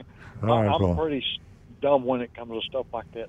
Well, but anyway, I appreciate all that you do for us, and uh, and uh, I enjoy listening to y'all every Saturday morning. Thank you, Paul. Stay safe. Thank you. You sound God like bless y'all. you sound like an auto expert. Well, I'm not. That's, that's the that's the big lie going into all this, and it scares me to death. We'll get you there. Just keep Well, listening. Well, I you continue to y'all. listen, And uh, we appreciate your call. Stay in touch. Let us know how your uh, how the transaction went. We know you that Okay. you are the show me state. Thank you. Yes. one, one more question I have for you, real quick. Sure. Is it a good is it a good idea to go in with your credit score so they don't have to look it up? They can maybe do a deal based off what you Yes. looked up yourself. So it is is that a good yes, idea? Yes, absolutely. Uh, go in there. Um, before, do not let them run your credit until you're you- until you're comfortable with everything. Um, but if you can get your credit score from a service and you just and you let them, hey, listen, I know my score is blank. Work up your deal based on that. Okay. And if my wife is going to be a co-signer, or you know, her name is going to be on the title too, she probably needs to have her her credit score as well, right? Uh, that'd give them a better picture. Um, you can still get a you know, just a, a working deal to see where you where you are. Um, if, uh, if if you guys have you know good credit, you can say assume excellent credit or assume a certain score, and just give them a have them give you a hypothetical. But Paul, uh, just remember, your your bank, and if you're a member of a credit union, will give you a lower rate, unless you're buying a manufacturer's subsidized interest rate. Uh, Toyota and Honda and all the manufacturers now incentivize lower interest rates. Those are legitimate. You could get one percent or uh, zero percent. That's legitimate. But if, but if it's not a manufacturer's initiated special low interest rate, you're going to do better at your credit union or your bank. Okay. All right. All right. I, I think that answers all my questions, and I'll be calling you back. You kind of hard to get a hold of, but uh, I kept persisting. Thanks, Paul. I appreciate your persistence. Again, yes, thank you. And Paul, i- I'll you do- if you can't remember all the information that we gave you, uh, our show is recorded, so you can uh, take a look at www.youtube.com, Earl on Cars. Jot down all that information. That'll really help you. But please give us a call back and let us know how your transaction went. Okay, I will do that. Thank you very much. You're welcome. Now back to Stu. Alrighty. Uh, this is really interesting. Everett texted us, uh, said, Good morning, still love your show. I heard on a radio news report something about uh, Florida and the state of Florida, a recall incentive for recalled Honda Takata airbag automobiles. And he wants to know will this incentive be extended to Toyota and other makes? Uh, I hadn't heard of that, so I Googled it. And last month, it was actually Ashley Moody announced this, our F- Florida Attorney General. Um, and it appears it's only for Honda. So there's about 50,000, 52,000 Floridians available. And if you've had your Honda air, I mean, if your airbag, Takata airbag replaced on your Honda vehicle, um, you can be, get reimbursed or get an incentive, uh, a debit card worth anywhere between 50 to 150 dollars, and it can be activated once the airbags are replaced. So this is an incentive to get people. I'm sorry, you, you get the card and it gets activated once you get the airbags replaced. Now that is Great. amazing. Yeah. I'm, uh, uh, we, we should have known that, but that is great information, Hmm. and uh, Honda or Acura, which are the same, but yeah, yeah. it's uh, in a way it's kind of a sad statement that you have to pay somebody twenty five dollars to save their life. Save their life, but uh, if it works, as, and I salute Honda for that. I wish all the manufacturers would do that. You know, the strange thing, I think it's going to work. Uh, we have a Yeah, we, we have an example in our at our dealership with, with COVID testing. yeah, yeah. Interested. Uh, excuse me, Stu, we're going to go to uh, Delray Beach where Scott is holding. Good morning, Scott. Good morning. Welcome. I was I was coming home from work this morning and I heard a part of your show about the paint issue and I wanted to call and tell you that I have a 2013 uh, Kia that had um, surface rust on the uh, just above the windshield uh, of the front of the vehicle. And it's interesting that I took it to my local Kia dealer that we purchased from in Delray, and they basically said, "Good luck." I know. you know, they weren't going to help. Um, I then took it to a bunch of um, different shops around here, and nobody wanted to even touch it. I finally found a shop that gave me a fairly decent price, and I had to sign a paperwork that said that I understand that the uh, windshield could break when they pull it out, and I'd have to pay for that. I understood that I there was no warranty or guarantee on the work. Um, and then I heard um, you guys saying that maybe uh, you could contact Kia directly on something like that. Now, I, I apologize because I didn't hear the entire discussion this morning. Um, I was just curious if this was something that you all have uh, dealt with. God, uh, rust, surface rust, isn't what we were talking about. Uh, surface rust on a 2013 vehicle, I'm afraid they, they'd be after you on uh, environmental issues. Uh, with the paint was worn thin.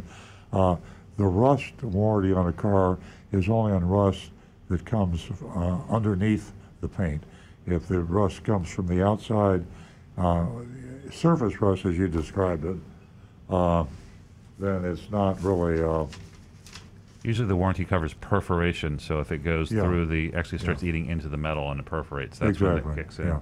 So uh, Right. you'd, you'd have an uphill battle on that, and uh, uh, we were talking about something called a delamination, which is actually a defect of the paint. And the paint it looks Ah, I fine on the outside, or it can look fine, but it will peel off eventually.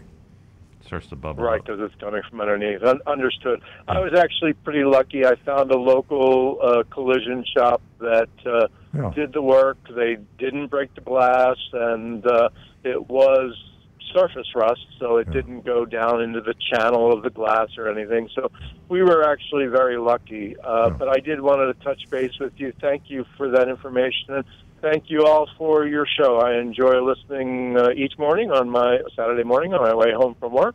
Thank you. and please, everyone, stay safe. Wear your masks. You too, Scott. Good idea. Thank you so much, Scott. We enjoyed your call. All right. Keep listening. Bye-bye. I think we're going to run back to Stu. Yes, we are. Okay. Um, we have a text uh, from, let's see here, from Bob. Um, he wants to know how often should you change your oil if you drive a car less than a thousand miles per year? Well, Rick could do that because uh, that's a very uh, misunderstood issue, isn't it? Uh, most manufacturers still recommend every six months, or actually, I beg your pardon, every six months for tire rotations, but it's about once a year now on synthetic oil. And if you're really not driving much, the tire rotation doesn't become that big of an issue, but the oil change still should be done about once a year because the, the contaminants and moisture in the air can begin to collect inside the engine, and the oil is what cleans all that out and helps get it out of the engine. So it's, it's still a good idea to do it once a year. And it's a especially good idea when the car's under warranty because uh, you technically you're supposed to maintain your car by the owner's manual recommendation, and that is exactly what uh, the recommendation is. Time and mileage, it's either or. So if you're a low mileage driver, you still have to use the time guideline, and as Rick just said, for synthetic oil, it's one year. Even if you put 25 miles on the car and it sat there for a whole year, you're still supposed to change your oil once a year for, because of the humidity and the, you know, what is it, the contaminants in the atmosphere. Yep. And oil uh, degrades for a lot of reasons, not just from driving. And it's also a good idea to bring it in, let a qualified mechanic look over it. Yeah. Make sure you don't have any other issues coming up. Yep. Okay. Okay, uh, here's another one. This is from Shannon B. in West Palm Beach. She says, I'm planning to purchase a full size truck before the end of the year. Um, I have narrowed my choice to the Ford F 150 and the Chevrolet Silverado 1500. What's your opinion of these trucks? Please help me make my choice. That's from Shannon. I'll, I'll give a uh, shoot from the hip. I'll say the Ford. Uh, the Ford is, uh, I think, uh, pretty much considered the standard in the industry. Mhm. One of the best trucks, and uh, Chevrolet comes in second. Uh, Consumer Reports would, uh, yeah, I checked with Consumer Reports, but I think they would confirm that. Yeah. Yeah, uh, now Shannon, uh, I, th- I believe it was last month's Consumer Report. Uh, that's a great way to go. Great suggestion from Earl, and that will give you all the information that you need. So go to Consumer Reports. Okie doke. Um, Excuse me, Stu. yeah. We're going to go to Frank and Jupiter Farms. Good morning. How are you, Frank? Well, good morning, Earl, Nancy, and the rest of the gang. As always, it's a it's a good day, especially when you see another sunrise. Yes. Two in a row. Yeah, a, a couple of quick questions in regards to um, my girlfriend's Amory um, um, 2008 Lexus RX 350. On the top of your head, do you know how many quarts of oil that takes for an oil change? What was the year? What was the uh, car again? One more time. 2008 Lexus RX 350. Should hold about five and a half on the 350 because it's a 3.5 liter engine. Okay, okay, very close. Here's the other question. Um, we went in for a place and we unfortunately didn't take it to your dealership this time. We tried something a little closer. They did an oil change and they rotated the tires. Since we, um, and then they charged us for an extra quart of oil for twelve dollars because they said it told six quarts, which I thought was unusual. But anyway, since we got the tires rotated, it has a pretty heavy pull to the right. And let me add a little something else before that. When we um, when we um, had to left the car there, the, one of the guys called and said, "Oh, you're, we did a battery check. Your battery needs to be replaced. It's going to be 150 dollars." And I said, "No, that's okay. We got a battery." I mean, and so anyway, they were really disgruntled when we picked up the car and did not have um, um, pay for a battery. So since we picked up the car and now it pulls to the right, I'm just curious, just curious, if we bring it to you guys, you know, this week and get the alignment checked and done, of course. Um, can you tell if anything has been kind of um, fooled around with, making it what it pull, or is it just possibly by rotating the tires could cause that? It's the tire rotation. 99.9% of the time, a tire pull is caused by what's called tire conicity or rolling resistance. And the first thing that we're going to do is take it for a drive to verify, swap those two front tires left to right, drive it again, and odds are it's going to be fine. Wow. Okay. But talk about that we can always learn something new every day, and I, I you just proved that point for Frank Nash. Thank you. okay. Um, You're very well, welcome. Let's see. I, I'll, I'll let you guys get back to the other customers. As always, um, we totally enjoy your show. Thank you, Frank. We Thank enjoy you, guys. Frank. Thanks for the call. Good luck. I think Eight- Rick's got a YouTube he's been sitting on for a while over here. Yeah, I got a kind of interesting one. Uh, Naked One says, "Hello, Earl. What do you think of the high horsepower cars and trucks, uh, like a thousand horsepower, 700 Ram TRX? Do you think there will be a government limit at some point as to how powerful they can make these different cars and trucks? The muscle cars like the the Challengers and Yeah. that, and these heavy trucks that are hugely overpowered." You know, they've been talking about that for uh, as long as I've been a car dealer, and uh, there seems to be an appetite for horsepower. I think it's largely with uh, uh, men with uh, too high t- testosterone. I'm not sure what it is. That's an interesting way to put it. I uh, well, existed existed with me when I was 18 years old, and now that I'm 80, I don't I I don't want the thousand horsepower car anymore. So maybe there's some sort of correlation, but uh, no, I think uh, uh, I because the men make the laws, uh, they'll probably consider you know thousand horsepower cars really cool. I read about it, and I, I look at the Wall Street Journal, New York Times. Uh, uh, every time they come up with a huge high horsepower uh, SUV, truck, uh, sports car, you know, the more horsepower, the better. And even now, here we are in the age of uh, electric cars, and everybody's really excited because you can go 0 to 60 in 1.9 seconds. Now, why the hell would anybody want to go 0 to 60 Because in it feels 1.9 good. seconds? It feels good. Yeah. You know, I like the way you referred to that. You defined testosterone. Yeah. I think you've been hanging with me too long. Yeah. Anyway, uh, Is that Megan? I don't have a fast one, and I got I got Good for you, T. Megan. That's a great question. no, it's when I was younger, I really oh, enjoyed no, wait it. a minute. What about that And- Tesla we were in? Yeah, I, well, I got to admit, there's some, I got a little temptation. You- you- there- you loved it. Still a little fire in the You're, furnace. you're with me. scared.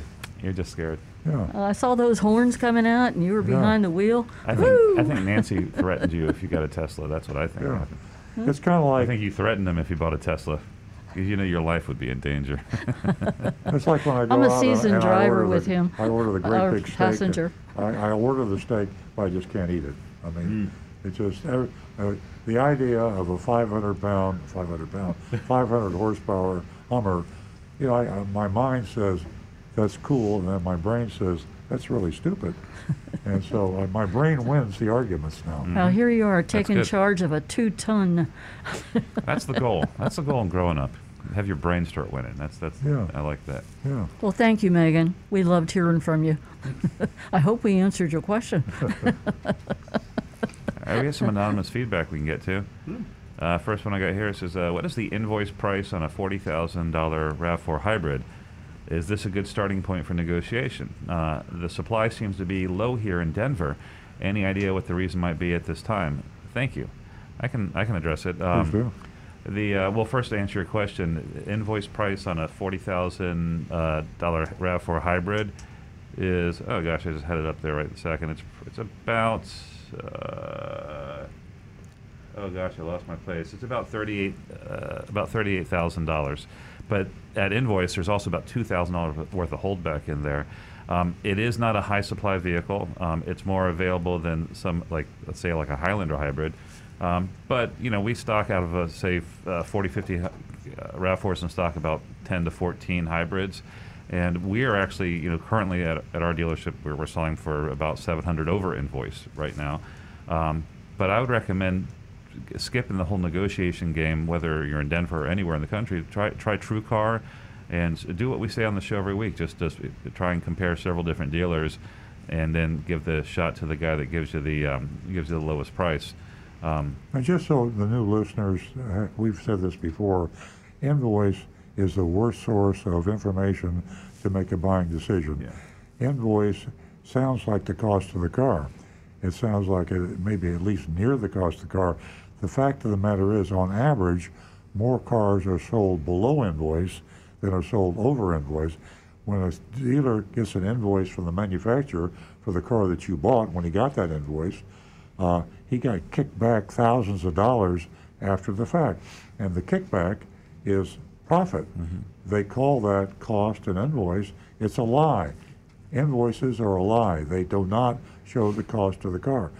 If you have to use a, a, a measuring stick, get the MSRP. It's the same, and then you get the maximum discount from that MSRP with three different dealers. Buy it from the dealer that gives you the, the best discount off of the same MSRP. But don't play with the invoice. It's too tricky. It is. It's a shell game. If you look at uh, a Toyota invoice, for example, it'll show you the MSRP and then the cost. And the dealer actually does pay the deal, the the manufacturer that whole amount of the invoice. But then down below in a small paragraph, it will list the the holdback, and that holdback, for example, in the Rav4 hybrid that we're talking about, adds up to about two thousand dollars, and that is given back to the dealer um, um, at the end of the month or And during it's the not month. just holdback, it's things like advertising subsidies, floor plan assistance, uh, there, Yeah. and then, you know, multi, there's a multitude of ways the manufacturers can secretly, and that's what it is, secretly give the money back to the dealer, leaving them, the customer, to think that invoice really has got something to do with what he paid for the car.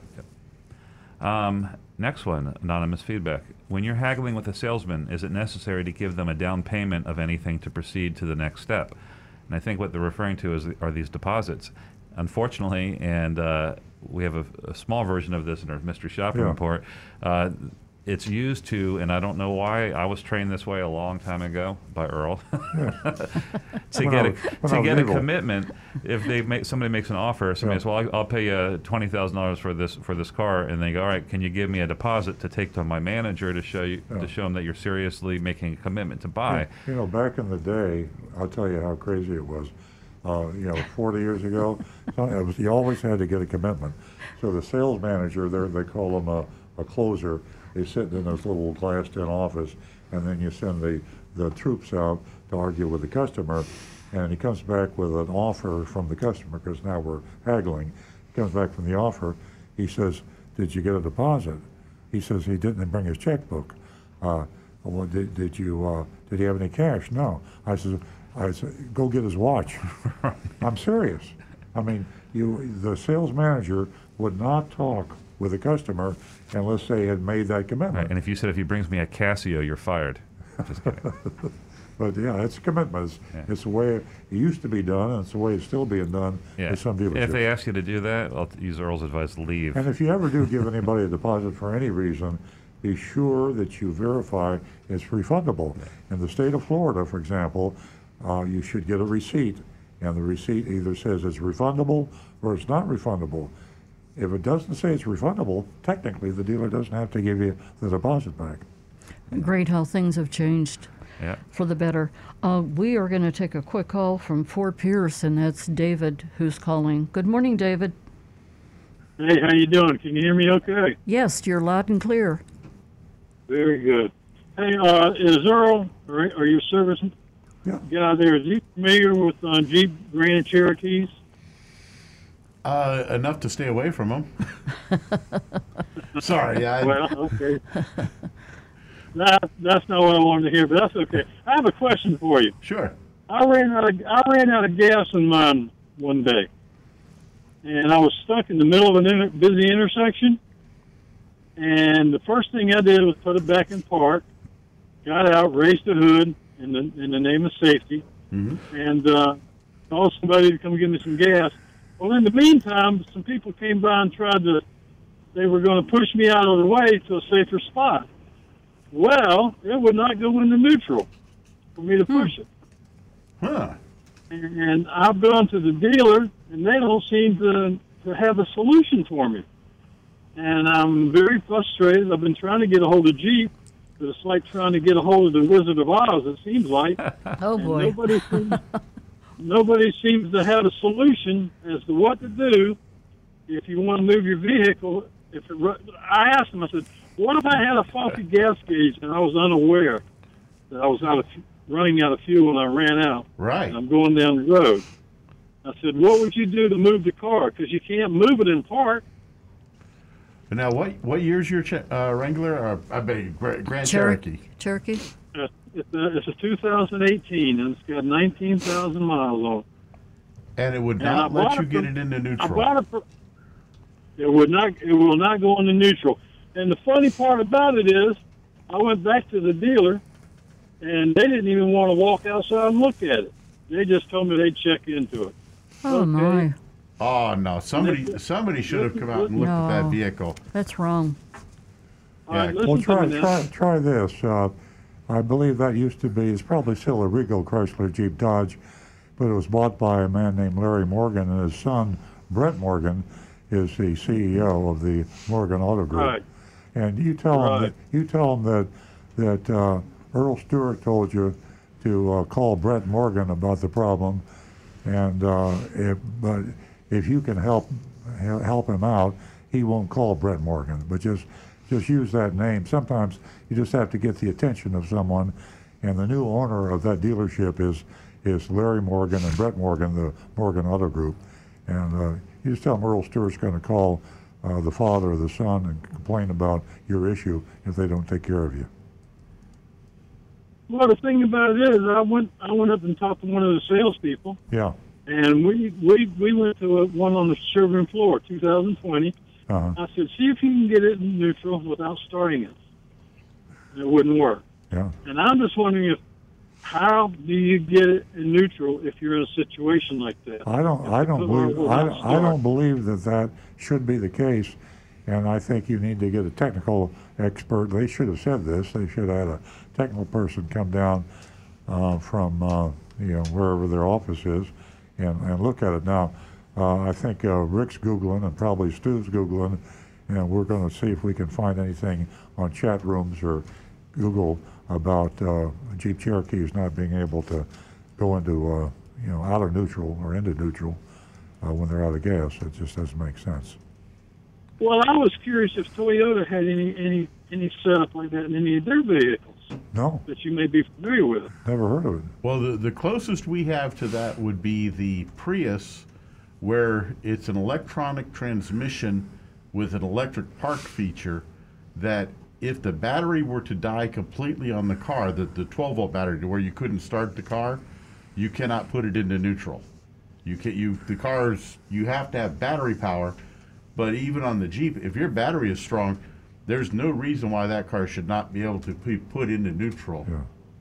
I think you're getting some I bad. I think you're getting some bad information, and you need to talk to somebody that uh, knows. And uh, and one way to get their attention is say you're going to call the boss. Well, I've contacted uh, Jeep customer service, and I've gotten no no response from them whatsoever. Shocking. All they wanted to do was uh, they. I, I don't even want to get into that. They were useless. Let me put it that way. We'll call back next week, and uh, we're going to do some research, and we'll hear if you had any luck, and if not, maybe we'll have some research and help you out. Well, I did just find a about a 30 to 40 second video on YouTube that shows how to put it into neutral. Are you starring it? Starring in the video? Nope, Oh. not me. uh, but it, it shows. I'm, I'm just watching it here now, and it shows the guy. Uh, basically, he's pulling up the little leather boot around the shifter, and then hitting the button inside the override button with a pocket screwdriver. So all you That's need is just a very Prix. tiny We got- screwdriver. Yeah, we're going to have to uh, move along the mystery shopping report, but uh, I'll tell you what, if you'll live, give us your email address, we'll send you that link uh, that Rick just found. And uh, just send it to 772 497 6530. That's 772 497 6530. And we, uh, but we're going to have to move along now to the mystery shopping report. Thanks Yeah. very much for that call. Thanks, David. And if you, uh, No problem. If you want to re- rewatch our recorded stream, you can go to www.youtube.com. Earl on Cars. Okay, Thank Mr. you so Shotton much. report. Roger Dean Chevrolet. Now, who wouldn't want to save ten thousand dollars? I've got a little picture here of the ad that we, we responded to, and ten thousand dollars off, you know, on uh, any kind of car sounds Hmm. pretty cool. Uh, we we do this looking for big discounts. Uh, on this show, we've uh, discussed it many times. In fact, we've even seen bigger discounts than that. Uh, the, uh, by the way, the reason for the Monroney label is to measure discounts. Uh, if you have that as a point of reference, you can choose the best deal if you shop at least three dealerships. We've investigated about every kind of car dealer bait and switch ad, and we usually know what the catch is before going in when we send our shopper. Typically, the really big discount makes a vague promise like up to $9,000 off new 2020 models. The operative term, of course, is up to, kind of like virtually. But the full $9,000 discount can only be applied to the most expensive vehicle in stock, typically- typically a truck, uh, SUV. Land Cruiser for Toyota has a huge margin, and they'll sometimes hide that in the fine print that the $10,000 discount is only available on one Land Cruiser, which maybe doesn't exist. What makes this uh, week's inv- investigation interesting is that the really big discount that Roger Dean Chevrolet and West Palm Beach is offering is quite specific. $10,000 off MSRP on a new 2020 Chevy Trax, T-R-A-X, a small SUV. They even provide details in the ad. The MSRP is 22 295 $22,295, and the sale price is $12,295, practically half off. And uh, earlier We talked. huh? Roger Dean likes that whole half off thing. yeah, was, maybe it was Ghost. Maybe that was Roger's Ghost Right. decided to do this, and uh, it's, uh, it's it is kind of humorous that I talked earlier in the show. I can't do it again. We don't have time, but there was a big sale by Roger Dean, and he did 50% off, and it was a riot at the West Palm Beach Auditorium. Moving right along, there was some fine print that was very difficult to read. It looked like it indicated something about dealer retaining rebates, additional fee, stock number, but we couldn't be sure. Let me tell you something. When we can't read the fine print, Yeah, well, you're, you're well, talking fine I am print. getting older. I mean, a few years ago, I could read it all, but it's uh, Well, I, I couldn't read it, and I was I was uh, had my magnifying glass out. We last shopped Roger Dean Chevrolet in the pre-COVID era, way back in February. Oh God, it didn't seem like a decade ago. it does seems like ten years ago. Then, Well, was now- then as now, they were advertising a really big discount. I mean, really big, seventeen thousand dollars off. And of course, the uh, catch was was on one vehicle, the Silver, Silverado. Trucks had huge markups. The catch was pretty uh, straightforward. When our shopper tried to buy the truck, Roger Dean just inflated the list price by arbitrarily adding $11,000 to MSRP. So discounts mean nothing. And, uh, you know, if, if you don't adhere to MSRP, manufacturer's suggested retail price, you just add an addendum label. How much, you want a million dollar discount? Okay. slap the addendum label on there. I'm marking it up, But market the- value. But there wasn't even an addendum on this Yeah, one. They yeah. just they just made the price on the bars order eleven thousand dollars higher. Yeah. And then took the issue of a discount. Exactly. So we sent an Agent Lightning, our female agent, the under, undercover shopper, to investigate this week's ad. Here's the report. I arrived right when Roger Dean's sales department was opening for business.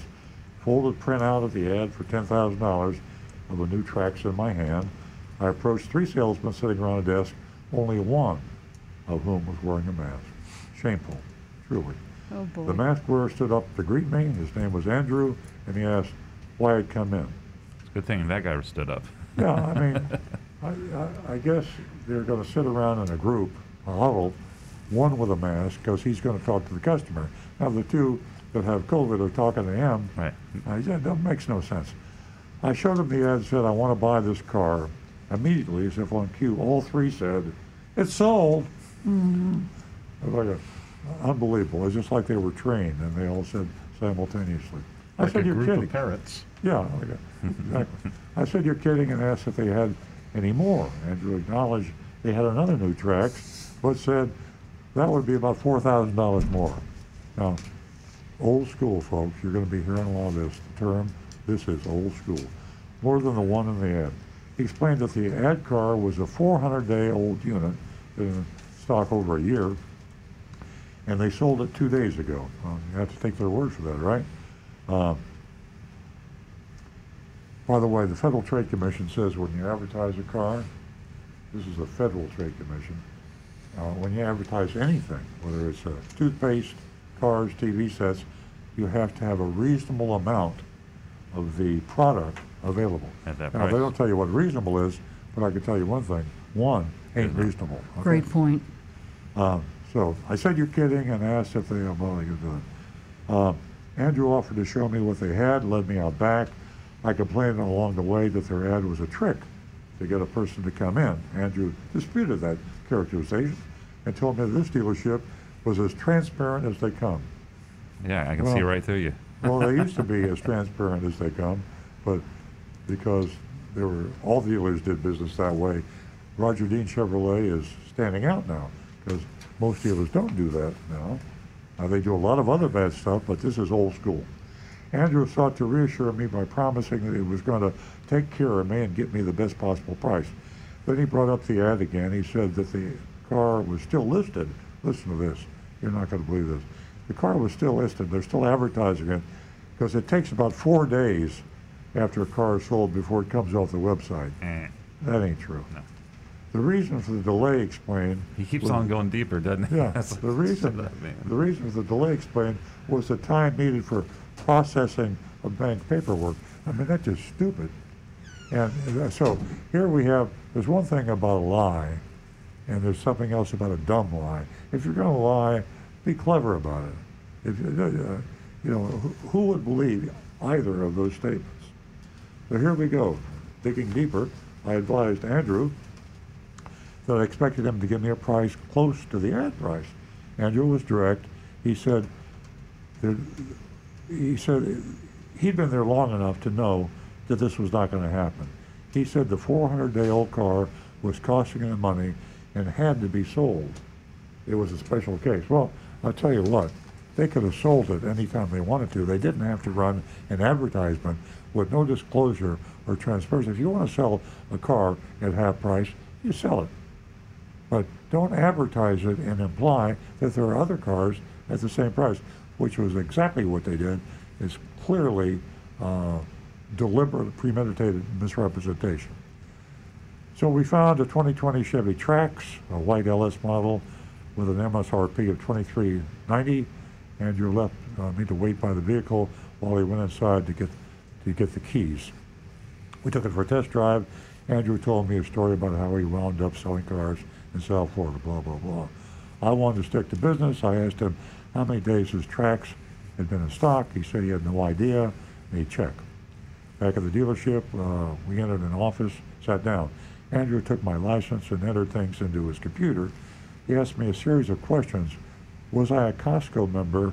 And this confused me. Maybe Stu can I have no idea. light. I, neither. He, he said, "Am I a Costco member?" And had I been a Costco member for longer than two months. Neither one of us have any No. idea why. There's no requirement that I know of. No, no, you can join Costco today and get an auto discount tomorrow. We don't know why I asked that question. Maybe it's a special thing with Chevy. Huh? It could be. Who knows? I don't know. What vehicle did I currently drive? You want to know? Will I be trading it in? What did I pla- plan to purchase? Uh, I answered his questions, left to speak to, and he left to speak to his manager. Uh, the manager was at a desk, not wearing a mask. Andrew appeared uh, to converse with the manager, who was typing away on a keyboard as he spoke for about eight minutes. Came back to ask me if I had leased a vehicle in the household, and I said no, and asked why. And Andrew said there was an incentive available if I did have a leased vehicle in the household, in other words, a Chevrolet. He returned to his manager's desk. This time he was away for 15 minutes. It looked like he was uh, waiting for his turn to speak with the manager. When Andrew returned, he had a sheet of paper, uh, handwritten figures on it. He said that this particular Trax had a remote start, so it'd be a little bit more, he thought. I said I wanted to see something official like a printed document. I said I had a bad taste in my mouth from the ad, and now this is starting to feel sketchy. Andrew said he will get me something printed, but he needed to know, listen to this, but he needed to know if I would give them my business if the price was right. So, you know, the old conditional.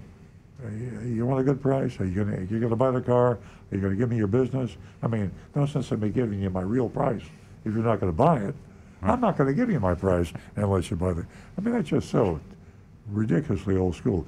I said I would, and then he asked me to sign the handwritten paper commitment. Know, uh, give me your watch, your earrings. You're the female shopper. I want your earrings. Apparently, it's some indication of commitment. I signed it. Okay. Andrew left for 10 minutes. And the 8 and 8.60 and 10, we've had 26 minutes of uh, exchange between Andrew and his manager. He came back with a printed worksheet titled Purchase Agreement, uh, which it really wasn't a purchase agreement. It was a worksheet, and uh, it was no legal, or maybe there would be. They call it a purchase agreement. I think that's sloppy on Roger Dean Chevrolet's part. The top line was MSRP, twenty-three thousand ninety dollars. The selling price was twenty thousand five ninety-four. A hefty eight hundred and four dollars in government fees. That sounds like a lot of money for tax and tag. Yeah, and well, that didn't include tax. So uh, I guarantee that's the electronic processing, uh, filing fee, tag agency is, is lumped in there. And that- They're not government fees. And they call it government fees. Was added to that, then came a nine hundred ninety-five dollar processing doc fee. After sales tax was added and a forty-two hundred and fifty dollar rebate was subtracted, the out-the-door price was nineteen thousand fifty-three dollars. Then I looked at the worksheet or the sales thing, and they had another fee. That was the, as you said, uh, uh, what do they have? Oh, the well, you have the worksheet, and then there's the True Car one below there. Yeah, yeah, yeah. And they had, yeah. Anyway, uh, sneaky, sneaky, sneaky all the way along. Uh, I told Andrew he was enclosed. I asked him how he could expect me to be okay with a price that was $8,000 higher than the ad for the same car. I know the car was older, but come on. Uh, twice the discount. Makes no sense. He returned to his explanation of the 400 day old car and how that was a unique situation. He said the ad should have come down, but it was the back office handled it that way, et cetera, et cetera. I mean, think about this. You have two identical cars, okay? Uh, so, you know, I think, I think he said they had the remote start, but two identical cars. That, One that only adds 395 bucks, so. Yeah. Yeah, so they're identical. So, so you have one because it was older, they discounted an extra four thousand dollars. And you're gonna, but they're gonna sell the same car to you Hmm. for four thousand dollars more. I mean, it boggles the, uh, the mind. Epilogue from the obnoxiously obvious bait and switch ad to the chicken scratch customer commitment form. This was plain old school. We checked it to a true car to see what a good price was. Should be on this model and receive an offer from Roger Dean Chevrolet. Mm-hmm. Roger Dean Chevrolet turned out to be the true car dealer. The Roger Dean true car price was within a few dollars of the price given agent Lightning. So it was their what Yeah. they wanted to sell the car for a price. The bulk of the discount, both the true car and the in-store prices, came from a Chevrolet customer rebate. Yeah, so I, I just wanted to point out with that because it wasn't like Agent Lightning was giving this great deal. There's a pretty good rebate on it, Yeah. and it's a it's a low price car, so there's not as much markup as you normally see. Yeah, yeah. And so that's the reason if you have a true car price, we say it's good in the sense there's no hidden fees, uh, uh, it's, there's no, there's no uh, added accessories, but it gives you a base for comparison shopping uh, with other dealers. Don't use a true car price as the price you're going to write the check out for. Use it to start your negotiation and go to at least two other dealers. But True Car is a good uh, benchmark. You got a benchmark. Otherwise, you're flopping around. You don't know what's a good price. Yeah, get you in the get you in the neighborhood. We have grades coming in. Uh, I will start with Linda, who was listening earlier, and she says lies, lies, and more lies. Big, huge F from Linda. And then also Jonathan Wellington says F. They're lying crooks. Shut them down. That's uh, very impassioned grading. Uh, Mark gives them a, an F. Says deception. Anne Marie says only one person wearing a mask, lying, bait and switch, leaves customer sitting there, handwritten agreement, fees, etc. It's all old school rudeness. I'll give them an old school grade F. Okay, Rick. Uh, let's see. I've got Tim Gilliland. No mask. I'm out the door. F. Donovan. They clearly get an F here. And Karen is this one is easy. A big fat F. Definitely a big F, big And FF. From myself. F F Uh, it's just F because I mean I just. I, Yeah, I I'm going to give him a B. I'm just kidding. what type of B? Uh, a, a B for Really? big F. Uh, I'll- I'm going to fail him too. I'm, I'm going with the flow. Yeah, it's been a Peer while pressure. since we've given out an F. Yeah. I mean, we've been on a pretty good streak. We've had, uh, what, uh, Yeah. two really good, two good ones. Extreme swing between last week and this week. It, Oh, could- it couldn't be any more absolutely, different. very extreme, very extreme. Uh, I, I, I got to tell you that, uh, that, ladies and gentlemen, this is the this is the reason that uh, you know I uh, just uh, mentioned or, or when we began the show that there's still these people out there, dinosaurs, these dealerships that are just uh, unbelievably old school. And if you want to buy a Chevrolet, you go to uh, Schumacher Chevrolet, right? Yeah, they're on the list, the good list. Okay, we're good to go? No, you're great. What? Your grade. Oh, Oh, my grade. I got a grade. I, You got to grade them. F. I mean, But uh, you are you are Jonathan. great though. Yeah. You're great, but we need your grade. yeah, we gotta, we gotta, we gotta fail somebody that uh, premeditatedly lies to a customer. I mean, it's just uh, unacceptable. I mean, it's not a curve. You know, even we're at the point now where we don't see anything this bad normally. And I've got Mark Ryan and Wayne Vate coming in both with Fs. Yeah. We got about three minutes. Uh, Just quickly, and I alluded to this earlier, just a heads up out there. Car dealers are focusing on finance and insurance income. They're making about $2,000 on every car they sell, whether they finance on the average. So some of them they don't finance. That means on every car they finance, they're probably making $3,000. And I'm using round numbers here. So remember, uh, the pressure's on the car profits up front, and, and online buying is helping that phenomenon. So buy a car, you buy it online, you use a true car for a benchmark, you can get a good price on the on that car. But don't throw all that away and go into the finance department and get and get slam dunked with a three or four thousand dollar profit. So use your bank, use your credit union, and you're home free. Stay away from the box. Stay away from the box if you can, unless you have a manufacturer's incentivized interest rate. You have to outfox the box. Yep. Outbox the box. I like that. Ladies and gentlemen, thank you so much for joining us this morning. We certainly enjoy your company, and uh, we will uh, see you next week. Stay safe. Have a wonderful weekend, and go Steelers.